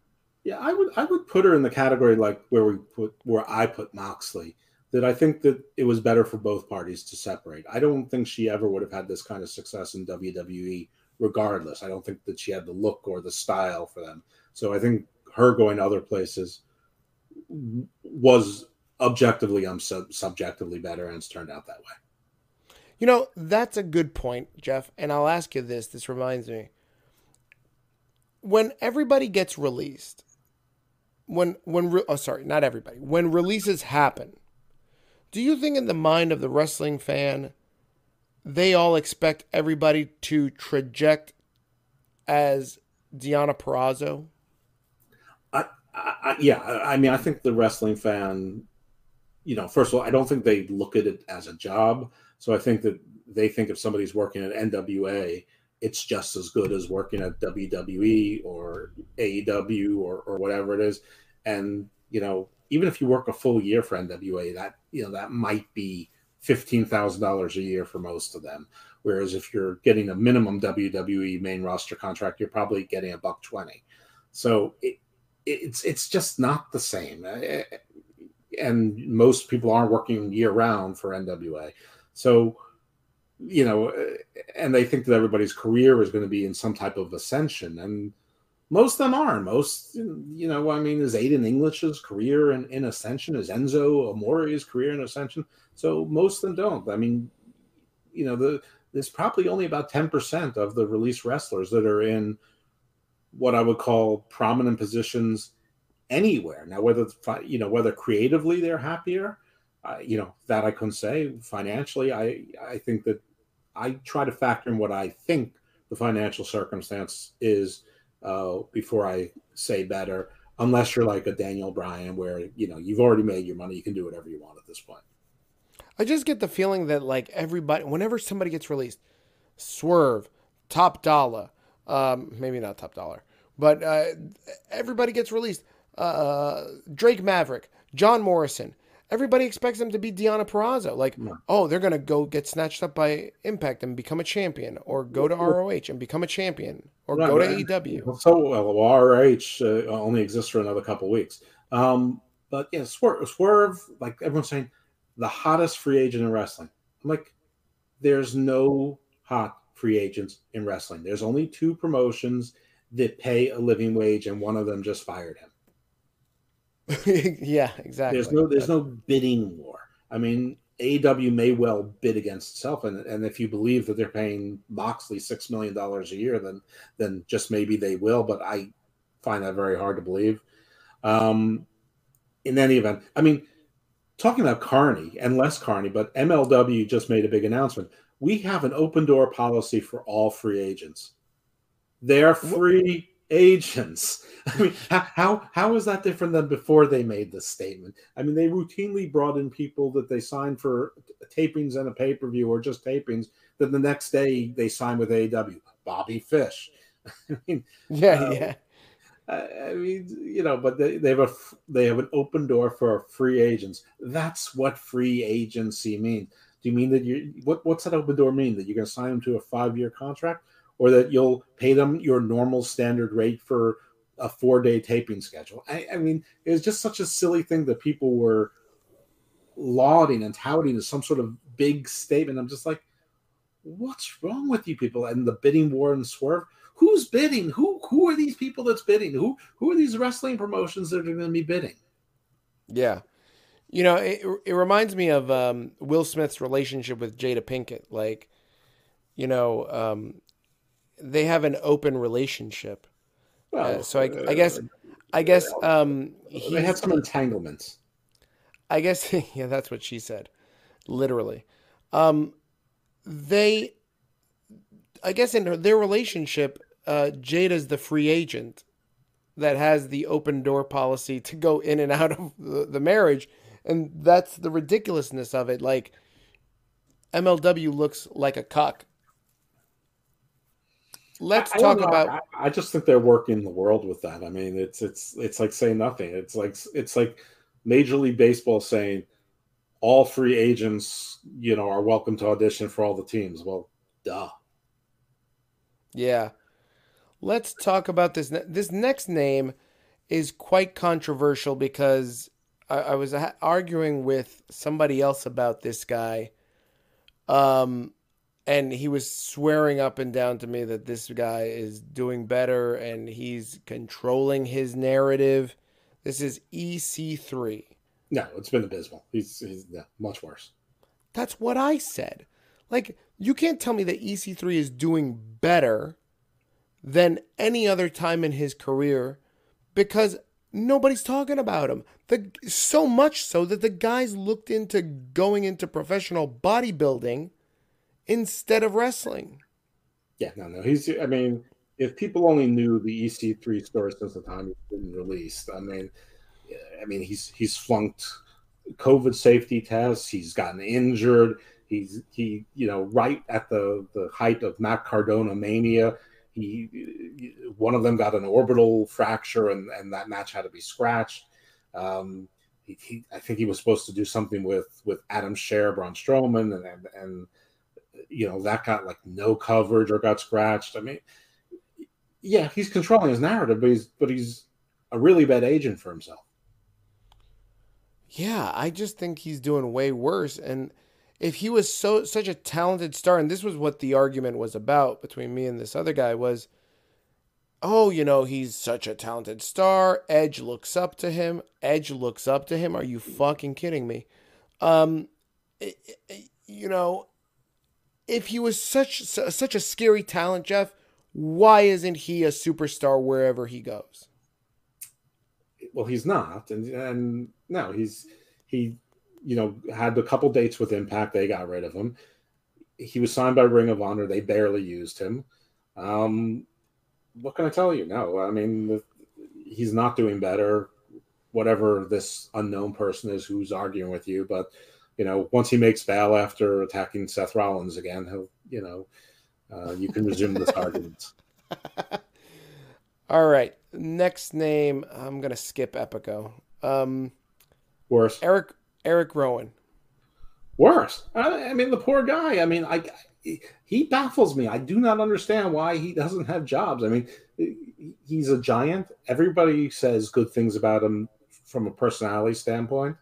Um, I don't get it, but I mean, I barely even see him on indie shows, and the ones I do, they they you know they they're looking pretty shindy, and they're getting shindier and shindier. Um, shindy.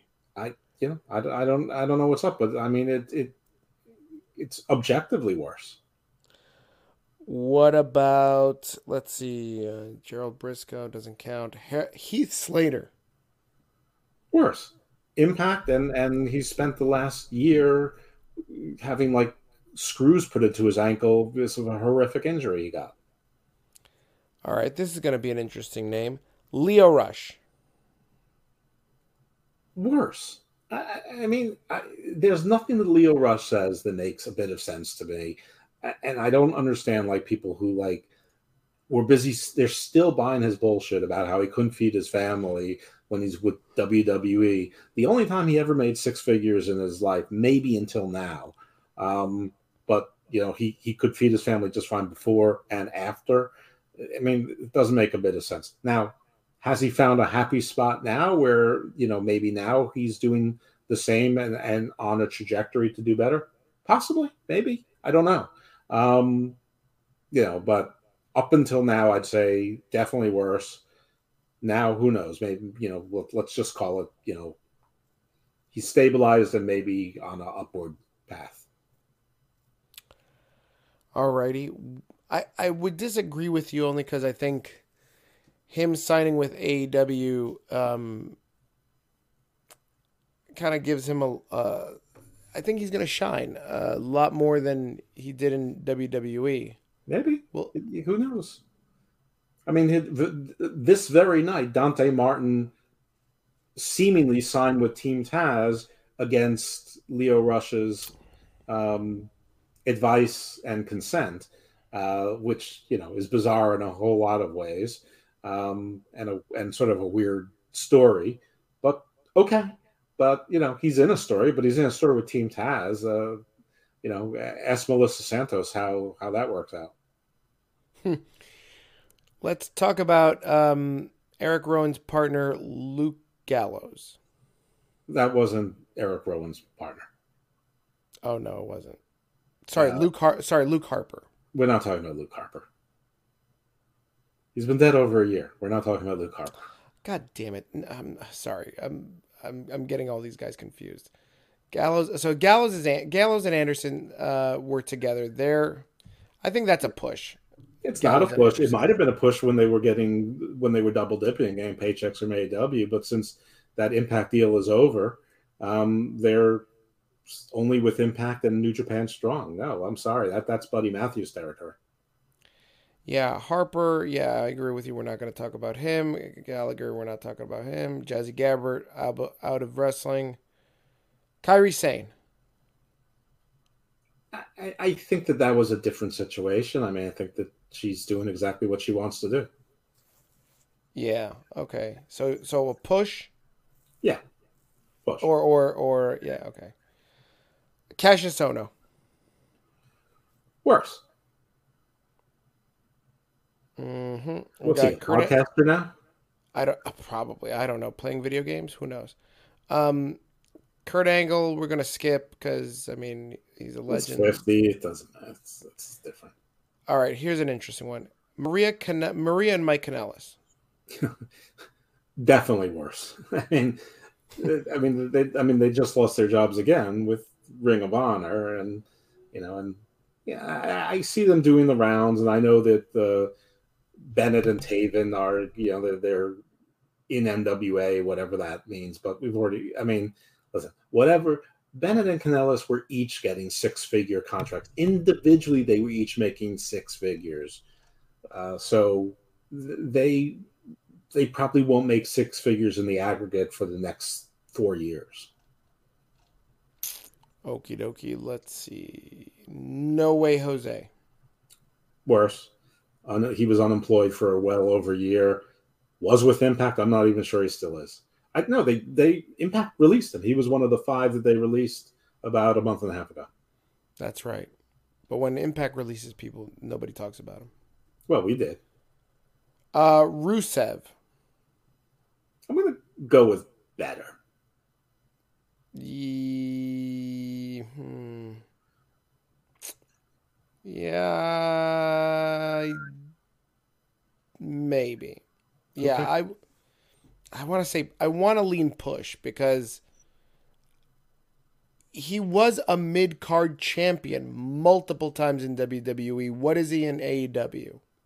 Mid card champion.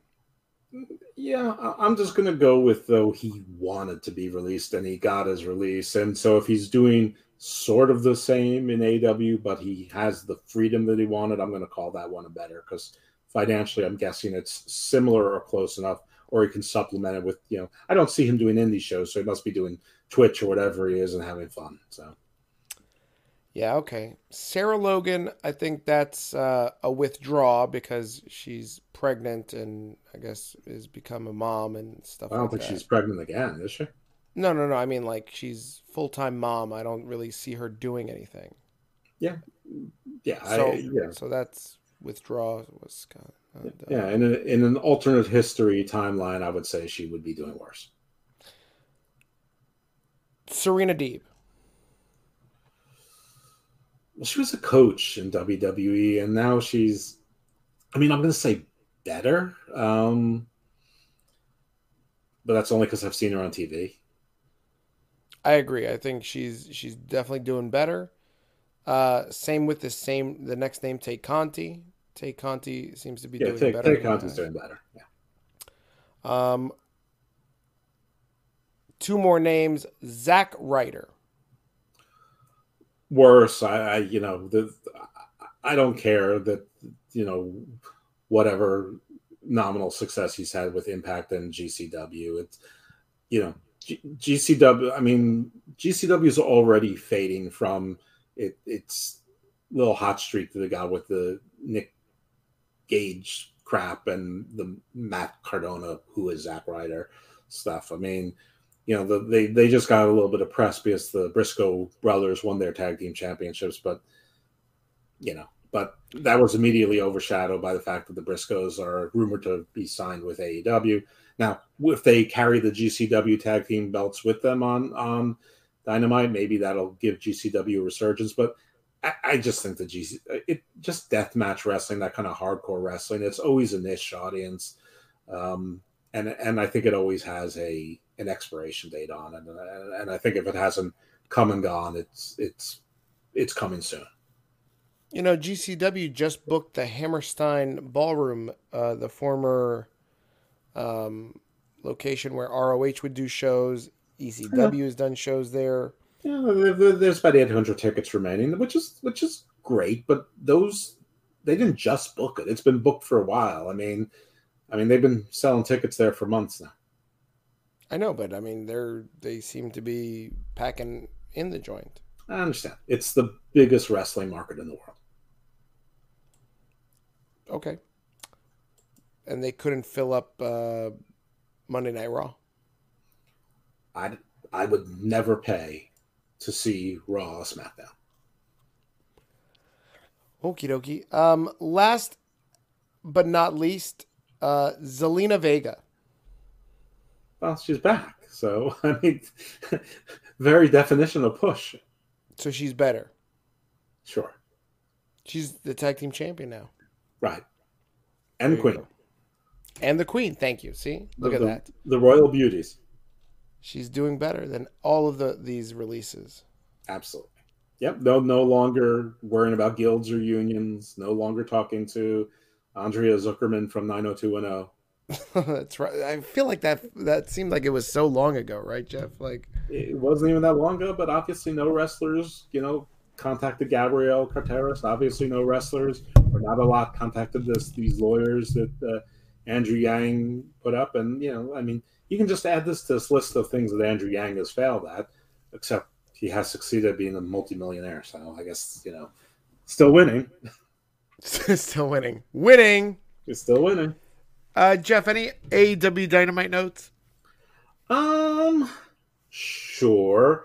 Uh, we had a, a couple of uh, well, the first twenty minutes plus was a promo between MJF and CM Punk, which was work shoot, and it wasn't all great, but it was all riveting, and that was very interesting. So that was good. Um, you know, if, you know that MJF mentioned the uh, no, sorry, CM Punk mentioned the Miz on mm-hmm. AEW, and when he mentioned the Miz on AEW, I immediately expected the Miz to show up. Well, he, well that would have been awesome. Yeah, he said that you're just a less famous Miz, and MJF said that you are PG Punk, and let's face it, you should be talking about respect, loyalty, and hustle, or whatever. I said the only problem is I can see you, and you were always number two, whether it was the, the Invisible Man or the King of Kings. You were always the number two guy. So there was there was a lot of that. I mean, they, you know, they can't get WWE out of their mouths, but it's still fun to listen to. I will say this little snarky comment for a company that says it's about professional wrestling, not sports entertainment. That was over 20 minutes of promos, which is sports entertainment, not professional wrestling. Now, I'm the one who says there's no difference. So it doesn't bother me none.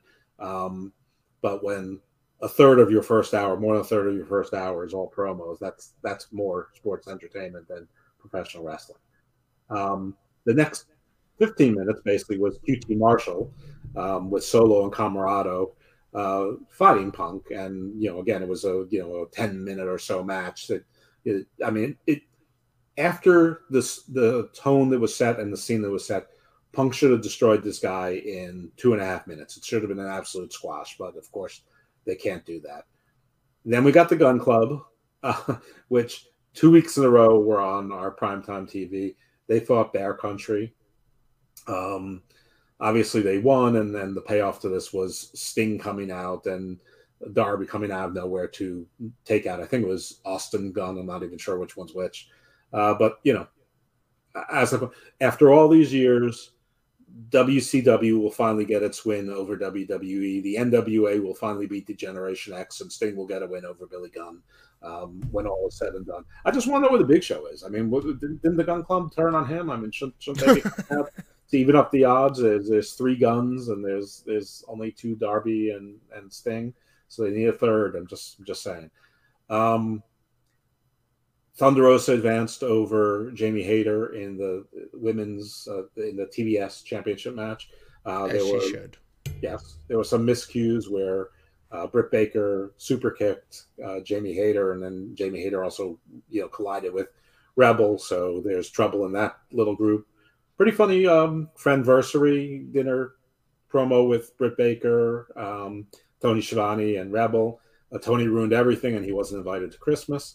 Um, uh, the 2.0 and Garcia again interrupted Kingston and put uh, poured hot coffee on his face, and there was like a sort of semi brawl that got broken up, and then they interrupted Jericho, and Jericho called the one guy said his head was like a box. He was the ugly version of SpongeBob SquarePants. So I guess now that Moxley isn't with Kingston, Kingston's going to find another ex WWE, ex champion to be his wingman on, on this adventure. And I guess the inner circle has the rest of the month off because I guess America's top team is, is not available for the rest of the month and they'll pick up those festivities uh, in 2022. But it looks like we're going to get Kingston and Jericho against 2.0 and uh, uh, Garcia. I don't know who the third guy is going to be, if anyone. Um, oh, and in the, the eight man match, uh, there was a there was a point where Cody, uh, I think, also a super kick hit Pac his his teammate. So you know that's something. Um, you know, sort of weird to do it twice in one show. And then the the thing I skipped over purposefully to leave to the end was uh, you know a, a, 10 or 12 minute match between Colt Cabana and Daniel Bryan, where Daniel Bryan, I'm sorry, Bryan Danielson beat Colt Cabana. It looks like he knocked out the crown of one of his teeth. Um, he was more vicious, but again, the, the match took longer than it should have. And Daniel Bryan, I'm sorry, Daniel Bryan Danielson said, We're in Atlanta next week, and I heard that two members of the Dark Order from Atlanta, so I will kick their heads off too. Um, Adam Page came out and they had a little confrontation. Um, Jeff, what do you think of all this? Uh, you know, uh, Daniel subtle... Bryan called the crowd fickle. But they are. They are. All wrestling fans are fickle nowadays. I know, but he won't Jeff, do the yes thing. But he's he will use the fickle thing. Because probably Vince told him he couldn't, you know, say that use the yes thing. I don't know. It's just it's just funny where people draw lines. I want to say it's fickle where people draw lines, right? True. Um, what do you think of this? Uh, you know, inside baseball, you know, Easter egg uh, nonsense that AEW thrives on. Like, you gotta watch uh, Being the Elite, and you gotta watch every minute of Dark to get every joke that you see on Dynamite. The idea that you know, for instance, um, oh, they're from each person, each Dark Order member's hometown. Like, for people to applaud Tony Khan for having that insight and book the the the dynamites in that fashion. Do you think they're giving Tony Khan too much credit? I think they got lucky. And then the other question that I have is like things like last week when MJF um, when and CM Punk first met up. And we didn't talk about it on the show because nobody realized that this was again an Easter egg. But CM Punk is wearing a Rancid shirt, not his regular shirt. Mm-hmm. And then somebody put together that, hey, Rancid's second album, the first track on the second album is called Maxwell Murder. And you see, he was talking to Maxwell Jacob Friedman and that he's going to murder him. See how smart they are? Like, I, I don't know. I feel like it's just too nerdy for me. Like, what are your thoughts on this? I think it is too nerdy, but you open this up by saying, "What do you think about all the Easter egg stuff?" And we were just talking about a terrible gimmick about an egg on WWE. So yeah, I, I, don't I don't like that you have to follow BTE and Dark and Dark Elevation because I don't watch them. I'm not going to. Uh, so it is very inside baseball, but you know, uh, I mean, we're sort of inside baseball and we get enough of it. Um, as, as long as it's not necessary to follow storylines, I don't mind so much that there's more for the really devoted, devout, completely obsessed fan to follow onto. The problem has been that there have been times where you had to see being the elite or dark or dark elevation to follow a storyline on Dynamite or Rampage. So as long as they keep away from that, I don't mind there being more or these inside jokes, these things that are meta or whatever. I, I you know, I don't, you know, I, I, don't care if people try to be clever and sometimes they're not nearly as clever as they think they are. It's it's fine doesn't bother me at all. It's sort of, I, I it's the same thing as me doing Top Dollar Store or a Mega AAA fish oil. I mean, you know, it, it it's just dopey fun and it, it, doesn't hurt anyone. Again, as long as it doesn't, you know, mess up a storyline or you have to see it all for the uh, for the storyline to work for you. That, that's the only thing. I mean, I'm more bothered by the fact that we have to see Billy Gunn and that you know you have CM Punk embroiled in this this building, simmering, bubbling feud with MJF, and he's challenged by QT Marshall and, and is going to have a match with QT Marshall. Who I mean, who cares about that? The, the, you know the outcome was never in question. They had to get Solo and on, on screen, and then they make it a 13 minute match. That bothers me. If it was a three minute match, I would have been fine with it. So it's those decisions that bother me. I will give praise though. They only had five people on screen for 35 minutes. Normally, for AW, you have about 24 people uh, on on TV within the first 35 minutes of a show. So, um, good on that. All right. All right. So, um, I know that you want to talk about the Flair situation, all the Flairs, Andrade, Omega vacating the AAA title because he's all banged up and is getting surgery and I think they put what Jay Lethal and Kalisto or Samurai Del Sol or whatever his name is in this match. Let's let's talk about this.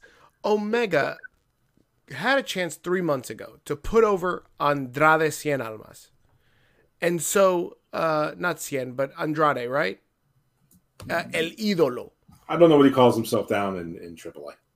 And so we could have seen him become the AAA world champion as he should be and as he deserves, right? He is probably the biggest star that AAA could have on their roster.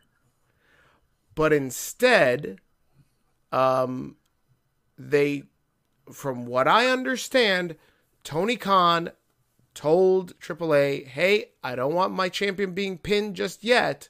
Let's play it out a little longer. And, you know, I'm I'm assuming that some money exchanged hands, and sure. that's AAA, what AAA is, AAA is broke. Of course, and so they said, "Okay, Mister Khan, I it's okay for me to do that." Um, not really. It's okay. It's okay, Mister Khan. You can give me some money, and I will uh, whatever, and look the other way. And so, Kenny is still your champion.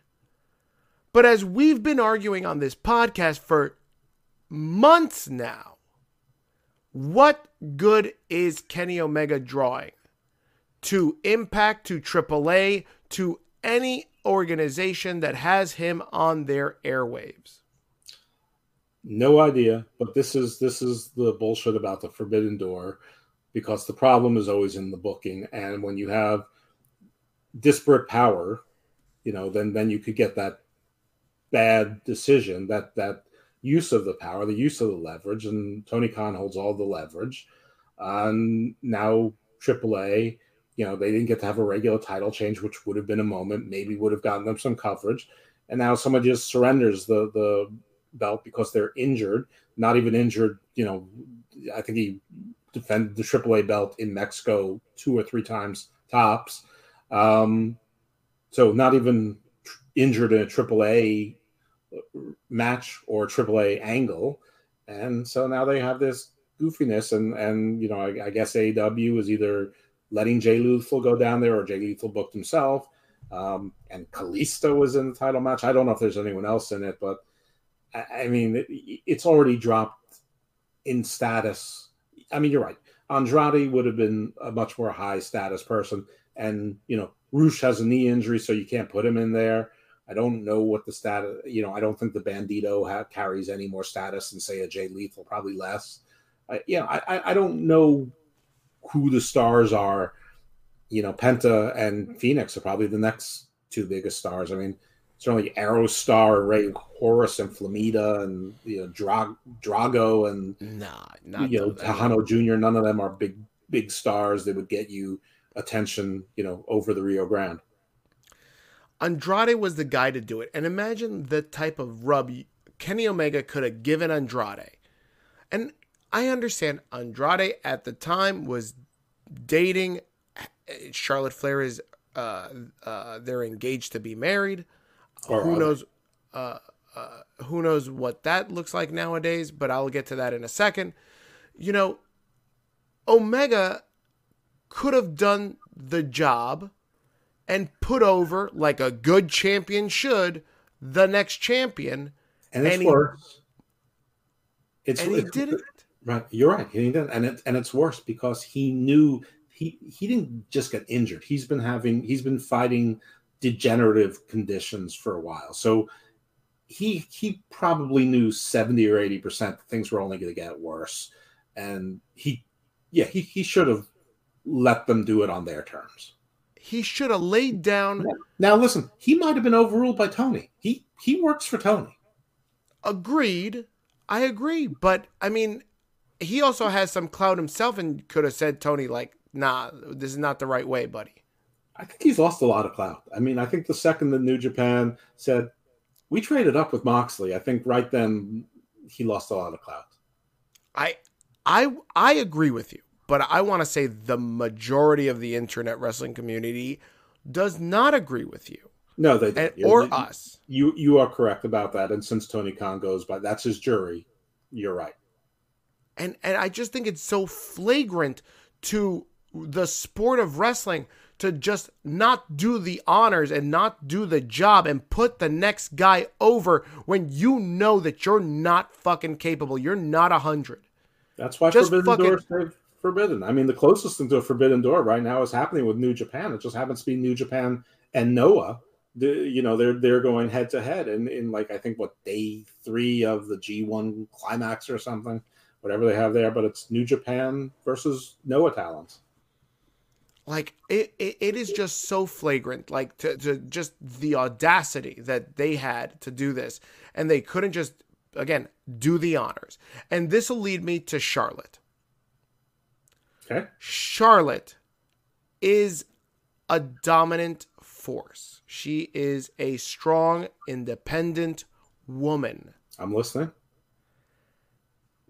i don't see a woman of her stature of her pedigree, her history. She is a flair. She Testify. is she is comes from a lineage of champion. Preach. Right? She is a champion. Can I get an amen? And now you're going to be associated with either through marriage, engagement, a relationship with a guy that got hosed by Kenny Omega Tony Khan, and AEW? Word. Absolutely not. When Charlotte gets wind of the fact that Andrade is nowhere near being a champion, what what this what leg does this man have to stand on? Woo Chu. He won't even he won't even defend himself. Look at him. He left because he wanted an opportunity to do better. What better is he doing, Jeff? What uh-huh, better? Uh-huh. He's not even the tri- he's not even the fucking champion in spit. Mexico. Spit, spit your spit your truth. Talk your talk. So do you think that a woman that of of Charlotte's again, pedigree, background, championship, luster, you think she wants to be seen with a fucking loser like this? What are we talking about? Andrade. Oh, hell no. And that's my point. This is probably why the minute you hear Kenny Omega drops the title, oh, now I'm not going to follow I mean, this guy. Since, uh, since her father owes him money. Probably. Probably, for sure. He is still going on and on about how they stole, how WWE stole his intellectual. He still thinks that he has a claim for the man. Shut up, Ric. You just sound stupid. It's like he's he's just he's making up headlines now. He's like Russo. He's just making up things to get headlines. He sold it to them, is what I've read. He did nothing. He he just dropped his suit because they, they probably threatened him with sanctions and dropped it. He didn't sell anything. You can't believe anything he says. I mean, I don't know. Going back to Charlotte, I think this is the reason why you don't see her. She doesn't want to be associated with the with the loser. She, well, she, you know what she is? She's it, it's it's like um I don't think that she sees him as a loser. I think that whatever is going on with their relationship, if anything, has nothing to do with his AAA title. I, am sure that she's plenty happy that he's not wrestling in backwaters in Mexico. You're absolutely wrong. I think this is just like you know, I'm not not that I'm comparing Charlotte to a gold digger, but I'm saying, you know, when a gold digger goes out with a with a rich dude and the rich dude loses all his money, well, guess who's out too? She's the gold mine. What, what what are we talking about here? Exactly. And she's gonna she's trading up. She's gonna trade up. You watch. I'm not this guy doing badly, but she's the gold mine. She's she's she's he's, the money she's listen, the money player there. He's doing he is doing bad. He's doing worse. You can't do worse than not be the fucking AAA champion. Like at least you could have said, I'm the champion of Mexico. I would argue and say doing worse than not being the AAA mega champion is being the AAA mega champion because you have to go down there to those shows and, and do that shit when when the only reason he needs to go to Mexico is to go to resorts. Look at look at Deonna Purrazzo. She loves going to Mexico. Deonna Purrazzo needs every paycheck. And you don't think Andrade does now? No. That he doesn't have his sugar mama taking care of business? I'm not sure that he doesn't, but no, I, I think I think he got a big money contract from AW. What does big money mean? Do I think it's six million? No, but would uh, would I be surprised if it was four hundred grand? I wouldn't be surprised. I don't know. I don't think so. And he can do think- indie shows with, uh, to I- the extent that he wants to. I think fine. it's all per appearance. I think it's all everybody's getting paid per appearance, except for the big guys in AEW. Everybody Well, else is per uh, appearance. Uh, it's entirely possible, but the you know the his per appearance scale might be that. Anyway, talking about the the nonsense of the Forbidden Door. Remember our old fa- friend NWA Empower? Uh, I, I do. The buys came out at thirty five hundred total for Empower, which dollars to donuts. That that includes the package of NWA seventy three and Empower, not just Empower solo. But either way, even if it's just Empower solo, 3,500 buys is terrible. Not 35,000, 3,500. They should have put they should have put Kenny Omega on that on that card. They would have gotten at least thirty six. If only Mickie James listened to me and not to Tootie Lynn. I don't think she was listening to Tootie Lynn. I don't know who she was listening to. Um, by the way, I've been continuing to do the ad search. And by the way, no one's raised this to me, but I've raised it to myself. I know that the same ads running on different shows doesn't mean that the ad rates are the same.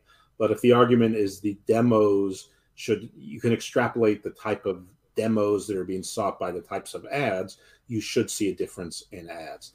Uh, so I have looked not just a, a full week's worth of all of the TNT, TBS, USA, and Fox wrestling shows. I have also looked at other TBS, TNT, and USA shows and commercials. I can tell you from USA standpoint, whether it was the Sinner or SVU, they're exactly the same commercials. Um, on Fox, there's 75% the same commercials. There's more cars and and some, you know, maybe a little bit more upscale on on Fox. There was a lot of stuff for other Fox products, more cross promoting uh, college football games and NFL, as you might expect. Um, TBS, uh, I, I saw I, it was a rerun of The Big Bang Theory, mostly the same commercials. They have a ton of commercials in that little half hour show.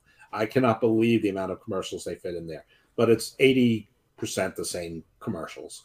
Um, on TNT uh, regular broadcast network, regular broadcast show, uh, I didn't, I haven't found original programming yet, so I did Christmas Vacation during primetime hours and an NBA basketball game, game during primetime hours. During Christmas Vacation, Sunday night movie or whatever, same exact type of ads. NBA, it's about 50 to 60% the same ads, but there's there's definitely a difference. There's definitely more banks and and uh, just American Express, you know, maybe instead of Capital One, um, you know, there, there- there's de- definitely uh, definitely upscale on that, but a lot of it is the same. So NBA is the only one where I could tell you that I saw a really discernible difference in the types of ads. I will continue to, to track it, but it, it's sort of tough watching so much wrestling, actually typing out all the different ads and going back and forth and whatever, and then trying to go back and like you know delete Chucky, you know, or or a USA product or a Fox product or or, or a Warner Brothers product because it's not always so clear and like like TV shows for like Amazon Prime and Tubi and Disney, they advertise on there also, and you have to actually like Google and see if they're tied into the family of, of these corporate structures.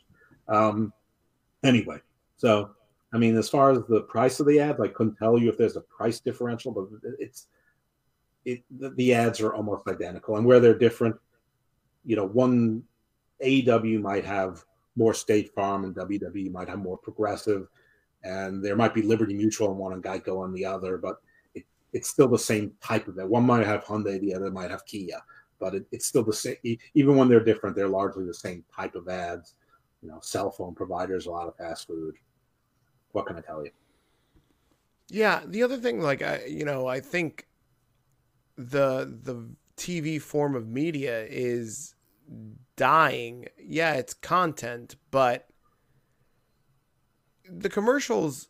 Let's say you you didn't watch Raw live. You watched Raw taped, right, on your DVR or whatever. Yeah.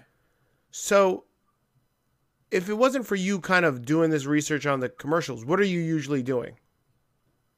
Um, probably flipping to the news or or not paying attention. But maybe I'm just saying they're zoning, watching. I'm probably looking at my no, phone. no, no, no. What I'm saying is when you're on your your DVR Oh, and then the, you fast, fast forward, forward. right? Yeah. So the demo information, I guess, is still being extrapolated. But what good is it if you're not watching the ad? I don't know. I may be watching it because I have to. I have to watch the screen to know when to stop hitting the fast forward button, as opposed to if if the commercial is actually running in real time, I might be looking at my phone or doing that. You know, going to the bathroom or whatever. I, I don't know. Either And way, I, I want to say that in this day and age, especially in these key demographic areas, you're better off putting in your media dollars into social media places than uh, uh, TV. I can tell you right now that I feel like every second or third post that I scroll up on on Facebook, I run into an ad. I, I understand what you're saying, and and I, I'm not here to have that debate today. We know that most of the money, I mean, almost all of the money for AEW comes from TV, and large, large chunks of the money from WWE comes from their TV contracts. So it doesn't matter whether it's dated or not, because that's where the money's coming from. Which is why you're going to continue to see more Pizza Hut and Red Notice cross promotion and sponsored events, and it's only going to get worse with you know day one pay per view on Peacock and the War Games for NXT.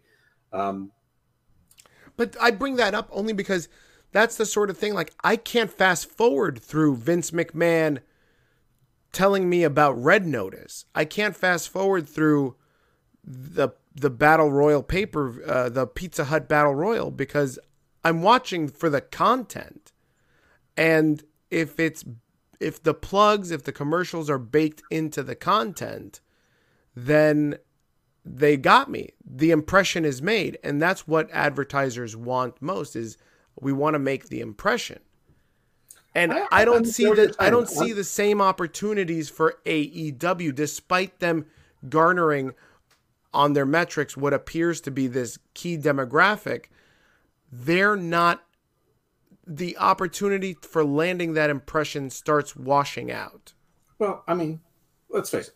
uh, It's you are objectively correct. I don't care what anyone says. I don't care which product somebody likes better. I don't care which which wrestling product you think has a brighter future. I'm not even talking about that.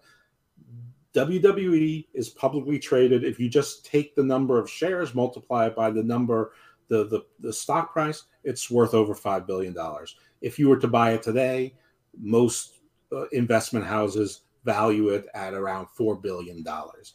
AEW, if you believe Tony Khan is telling the truth about something that's negative, they are in the red eight figures. So its value is probably zero. Um, you know, or whatever it is, it's it's considerably less. And I'm not sure that even without the video game that they wouldn't be operating in the red or or or close to the red because as much money as they get on TV and merch and promotions and the ad split and and everything everything else they're not exactly killing it in ticket sales they're not doing house shows and i mean they get they're they're getting good tv money but they get less all year long than wwe gets for one appearance in south uh, not south saudi arabia um so and I mean, God knows what their payroll is and their other expenses are. Um, I mean, they've signed everyone in their in their mother, and, and nobody gets released. Tony Khan is very proud of that, and God bless him. Um, but if you're just But- looking at from about if you're just looking at from a valuation, I think that AEW is probably valued at zero. Jeff, but the, that's probably a negative number. Well, I mean, Which- but you value something on what you think the promise will be. So even even if the if the video game is a flop, they're gonna sell video games. Yeah, I, And that bleeding stops at a certain point. It's not a it's not a recurring expense. Yeah, yeah, yeah, yeah. All right, we'll see. We'll continue to follow it, but I mean, I feel like you know the the art form of uh, advertising and and how um, these impressions get made and the metrics surrounding them. Well, even it- if you want to look at all about, I mean, the social media presence of WWE is at least 10 times bigger than AEW. So whatever money is coming from there favors WWE disproportionately as well. But until the big money comes from some other source, I'm going to pay attention to the big source. When the when there's when there's considerable money coming from other sources like social media or the internet or whatever that's not streaming Peacock or whatever, we'll talk about it because we're interested in the business. But until the money is there, I don't care that it's outdated. I don't care that Nielsen is imperfect. So is customs. So so is immigration screening. So is airport security. I, I don't care about whether something's perfect or not. That's the system that's used. It's not going to be changed anytime soon. When it gets changed, what we report will be changed along with it, and we will probably make errors along the way as we catch up with the rest of the world to how to measure these new things. But today, as we sit here, that's where the money's coming from. That's what I'm paying attention to. That's what I'm reporting on. I don't I don't care that the 19 year olds tell me that everybody's cut the cord and people watch more things than YouTube. That's if everyone watched on YouTube and nobody watched on TNT and TBS and USA and Fox, there'd be no wrestling. It'd be done. There there'd be no professional wrestling on TV. The end. The end, everybody. The end, everybody. All right, let's talk about Scotty 2 Hotty. I didn't even know he was still working. I, I mean, neither did I. I didn't know that he was still doing stuff. And then apparently he releases this tweet about how he's uh, been with the company for 30 years. Who knew that he was doing all this stuff in NXT? Well, somebody did, and, and he's asked for his release. I mean, I guess he's a, a producer or an agent or something at NXT. I mean, I wouldn't want to work there either. NXT is abysmal. I mean, I, we're not even talking about it. It's like they're doing like this angle of NXT 1.0 or old school versus NXT 2.0, and like the old school. I mean, everything is just hodgepodge. It's it's not. It's like not even really worth talking about like heel turns and face turns and who's doing what. I mean, it's not all terrible. There's parts of it that are good and and fine. It's just it's just there's no reason to invest yourself in it because they're they're just they're just throwing characters out there and seeing what gimmicks work and don't work. Yep. Yep. I, I, I feel like that's a, a, growing sentiment with a lot of the people that watch NXT. Um, I personally have checked out of NXT a, a while ago. So you don't watch AEW, you don't watch NXT. You don't you don't watch TV. You only you only watch YouTube clips and you follow stalkers on social media. I I watched more of uh, this uh, fanatic Seth Rollins uh, catfish guy this week than AEW. Can yes. you start watching like NWA and MLW for us? Uh, only if there's crazy fanatical uh, guys that jump o- over the rail. Very unlikely. Um, or Selena know, De La Renta. Okay, so I'm in Baltimore. Ring of Honor is based in Baltimore because that's where Sinclair is based. That's right. On the Sinclair station, when Ring of Honor airs in air quotes, it's been preempted the last five weeks by oh. The first, I thought it was just because there was a local, maybe like a local sports game went late. That they're not even running Ring of Honor on the local Sinclair station. They're just they're just putting the the evening news on whatever time in that slot, and it's not being run like three or four times a week like it used to. So it's not like you can record it another time. Oh fuck, that's that's pretty fucked up. Yeah, and they gave Dalton Castle the Ring of Honor TV title, which is just uh, just to say, thanks for sticking around, pal. Thanks for re-signing four months ago. Sorry, we could tell you we didn't know, but we sort of knew. Yeah, wow, man. I the fact that Sinclair is again like is preempting Ring of Honor is not a good sign for this reboot. No, no, no. I'm I'm going to final battle, by the way. Um, I me, saw that. Me, La Sicaria, Juventud Sicario. Um, and we are supposed to be meeting up with PJ Black, uh, Justin Gabriel, my, my, my dear friend. Um, possibly guitar legend, wrestling entrance theme composer. Maybe John Kiernan might be coming down as well. No promises, Ooh. but we're hopeful. Very good. Sounds like also I heard that uh, certain Yo Yo Yo Willie Jones says he's coming up as well. Oh, look at that! You guys should go do karaoke. I mean, if he shows up, well, we'll do karaoke. That's that's for sure. But uh, it, it, I mean, it depends on what PJ wants to do, and if if you know he's been, you know, I, I, you know, he's been trying to arrange a meeting between me and Vincent also because he likes horror to also come on the show. But so I, I don't know if any of that will happen. I don't know if they're going to want to get food. I don't know if they're going to want to go to Jimmy's Seafood, which is sort of like the wrestler hangout place. Um, whoa, whoa, whoa, whoa, whoa, whoa, whoa! You're gonna go hang out with Vincent, like formerly known as Virgil? No, no, no, no. V- Vincent, formerly of the Kingdom, sort of doing like a Joker Charles Manson character. He he oh, faction oh. called the well, it's called the Righteous. It was Horror Inc. before. Um, I was excited if it was going to be Virgil. No, no, no, no, no. But I, you know, But for no reason would, at all, we can. then you a, would you would be going to Olive Garden. yeah, you, you, well, you can call this episode for no reason at all a picture of Virgil. Um, but yeah, no. So we're, we'll see, but keep a post on that. I mean, I'm you know I'm not counting on any of any of this except for the fact that the three of us are going to the show. But uh, yeah, I, I what I, I I think that this will probably be the last Ring of Honor show. Period. Maybe they'll try to keep the titles around and let them sort of defend them on other shows as well. Um, sort of like NWA to you know be a spring of Sinclair and Ring of Honor seems to think that their stuff has more value than than it does. I don't know. We'll see. We What are see. the uh, what are the odds that you see former Ring of Honor talent show up like um, Daniel Bryan, CM Punk? What are the odds? under ten percent? Oof. That's I mean, unless you count Jay Lethal as former Ring of Honor talent. I do now. Uh, Fifteen percent. I think that Jay said he won't be at Final Battle now. I think he said he's all AEW. So no, I, I don't really think so. Um, AEW and Ring of Honor don't like each other. I mean, As they know, shouldn't.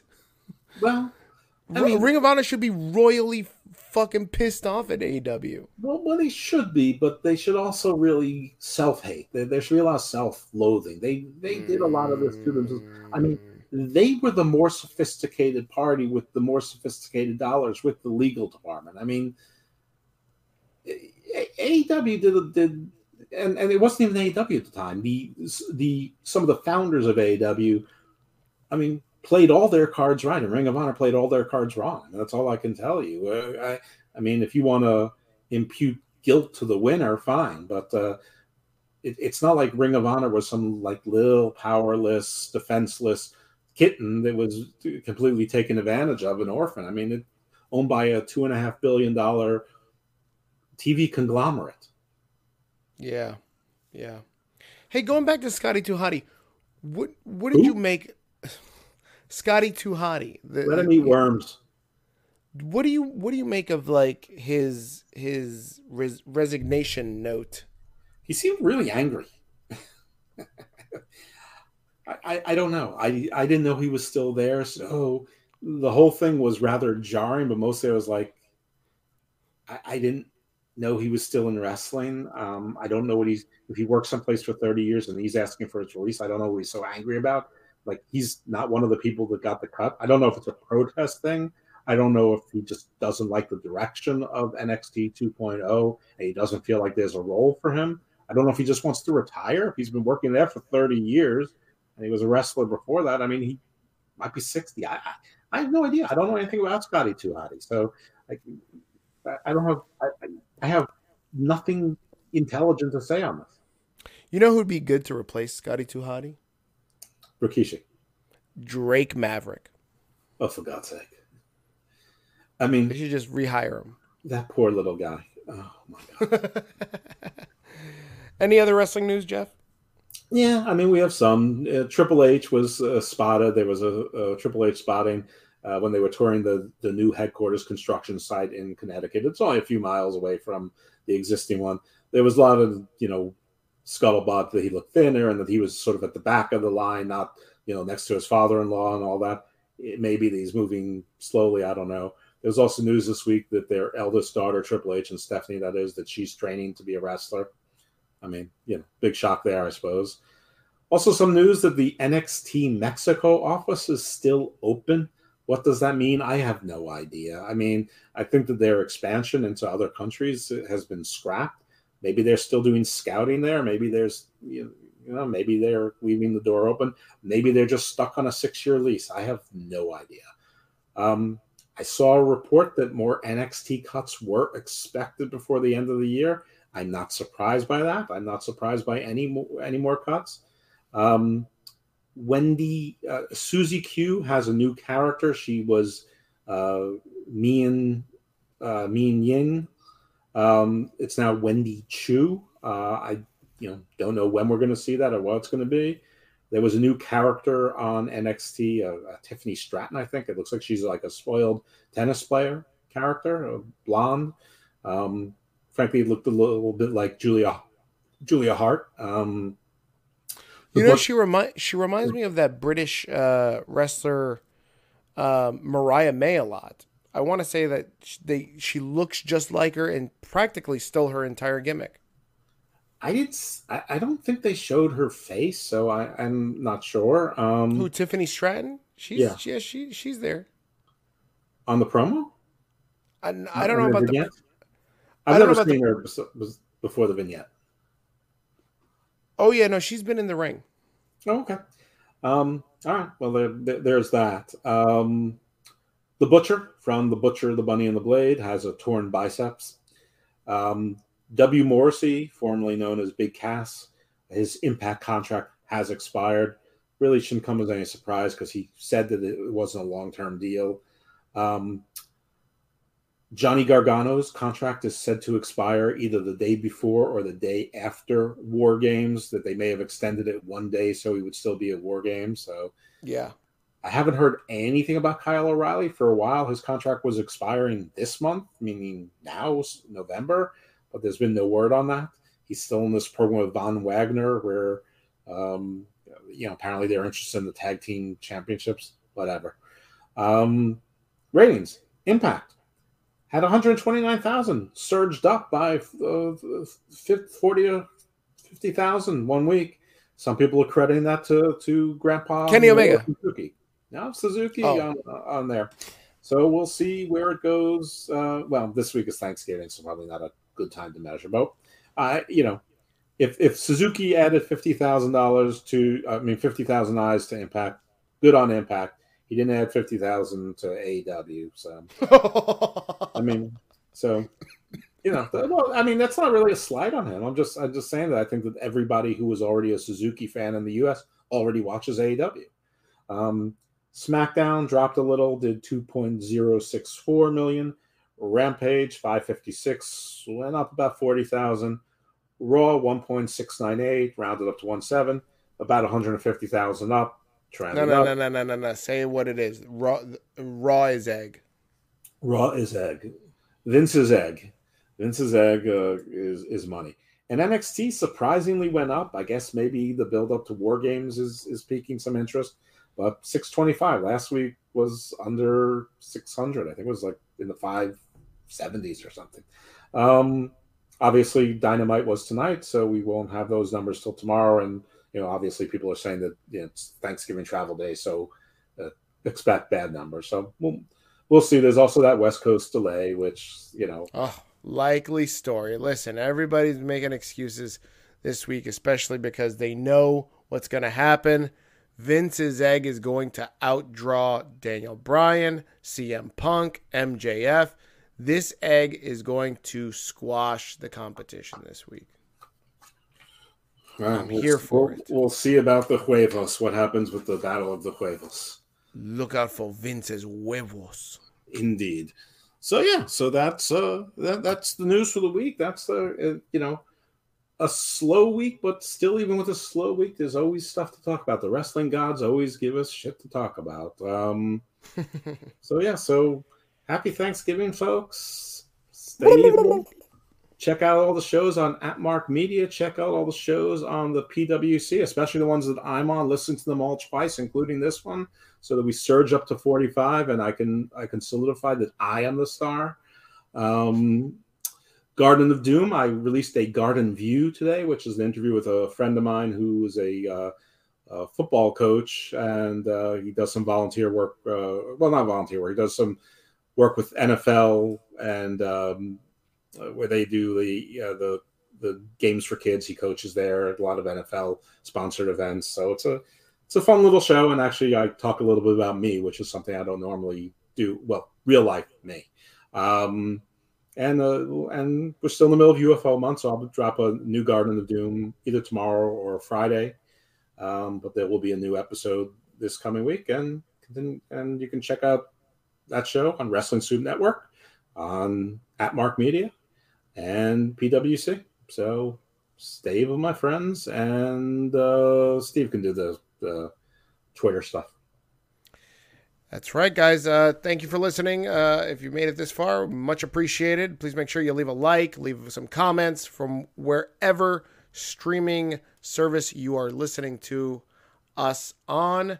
Um, yeah, if you want to interact with us, please make sure that you follow us and uh, tweet us at Hammerlock HO. The HO is for hangover, obviously, but that's at Hammerlock HO.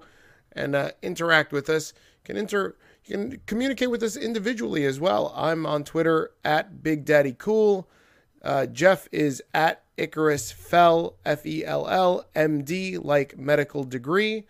Um, or you can email us. Email us at hammerlockhangover at gmail.com. You can email us our questions, your questions, your comments. Um, we'll get back to you. Uh, we'll even read them on the air. Why not? That's sometimes. That, sometimes. Or all the time. Who knows? Um, depends how much time we have in the show. And, uh, you know, we've got a lot of time. Uh, guys, that's been episode 60. Thanks again for listening. Much appreciated. And uh, yeah, as Jeff said, we wish you a very happy Thanksgiving to those that are celebrating, a happy Friendsgiving, and maybe just a, excellent week for those that are not celebrating, uh, eating a turkey and getting fatter. Definitely, I'm sure that a lot of you are turkeys. Guys, I leave you with one PSA that's a public service announcement, and that is whatever you do, whatever you want to do as far as your fandom, WWE, AEW, other indie promotions, don't jump the rail. Don't even leave your seat. Just sit the fuck down. You tell him, Jeff. Yeah, you're probably in my way. Yeah. And you bother me. And bathe. Oh my god, yes, please. Wear deodorant. I mean, at least a French bath.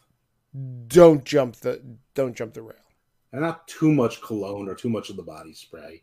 At least try to hide the fact that you didn't bathe. And don't jump the rail.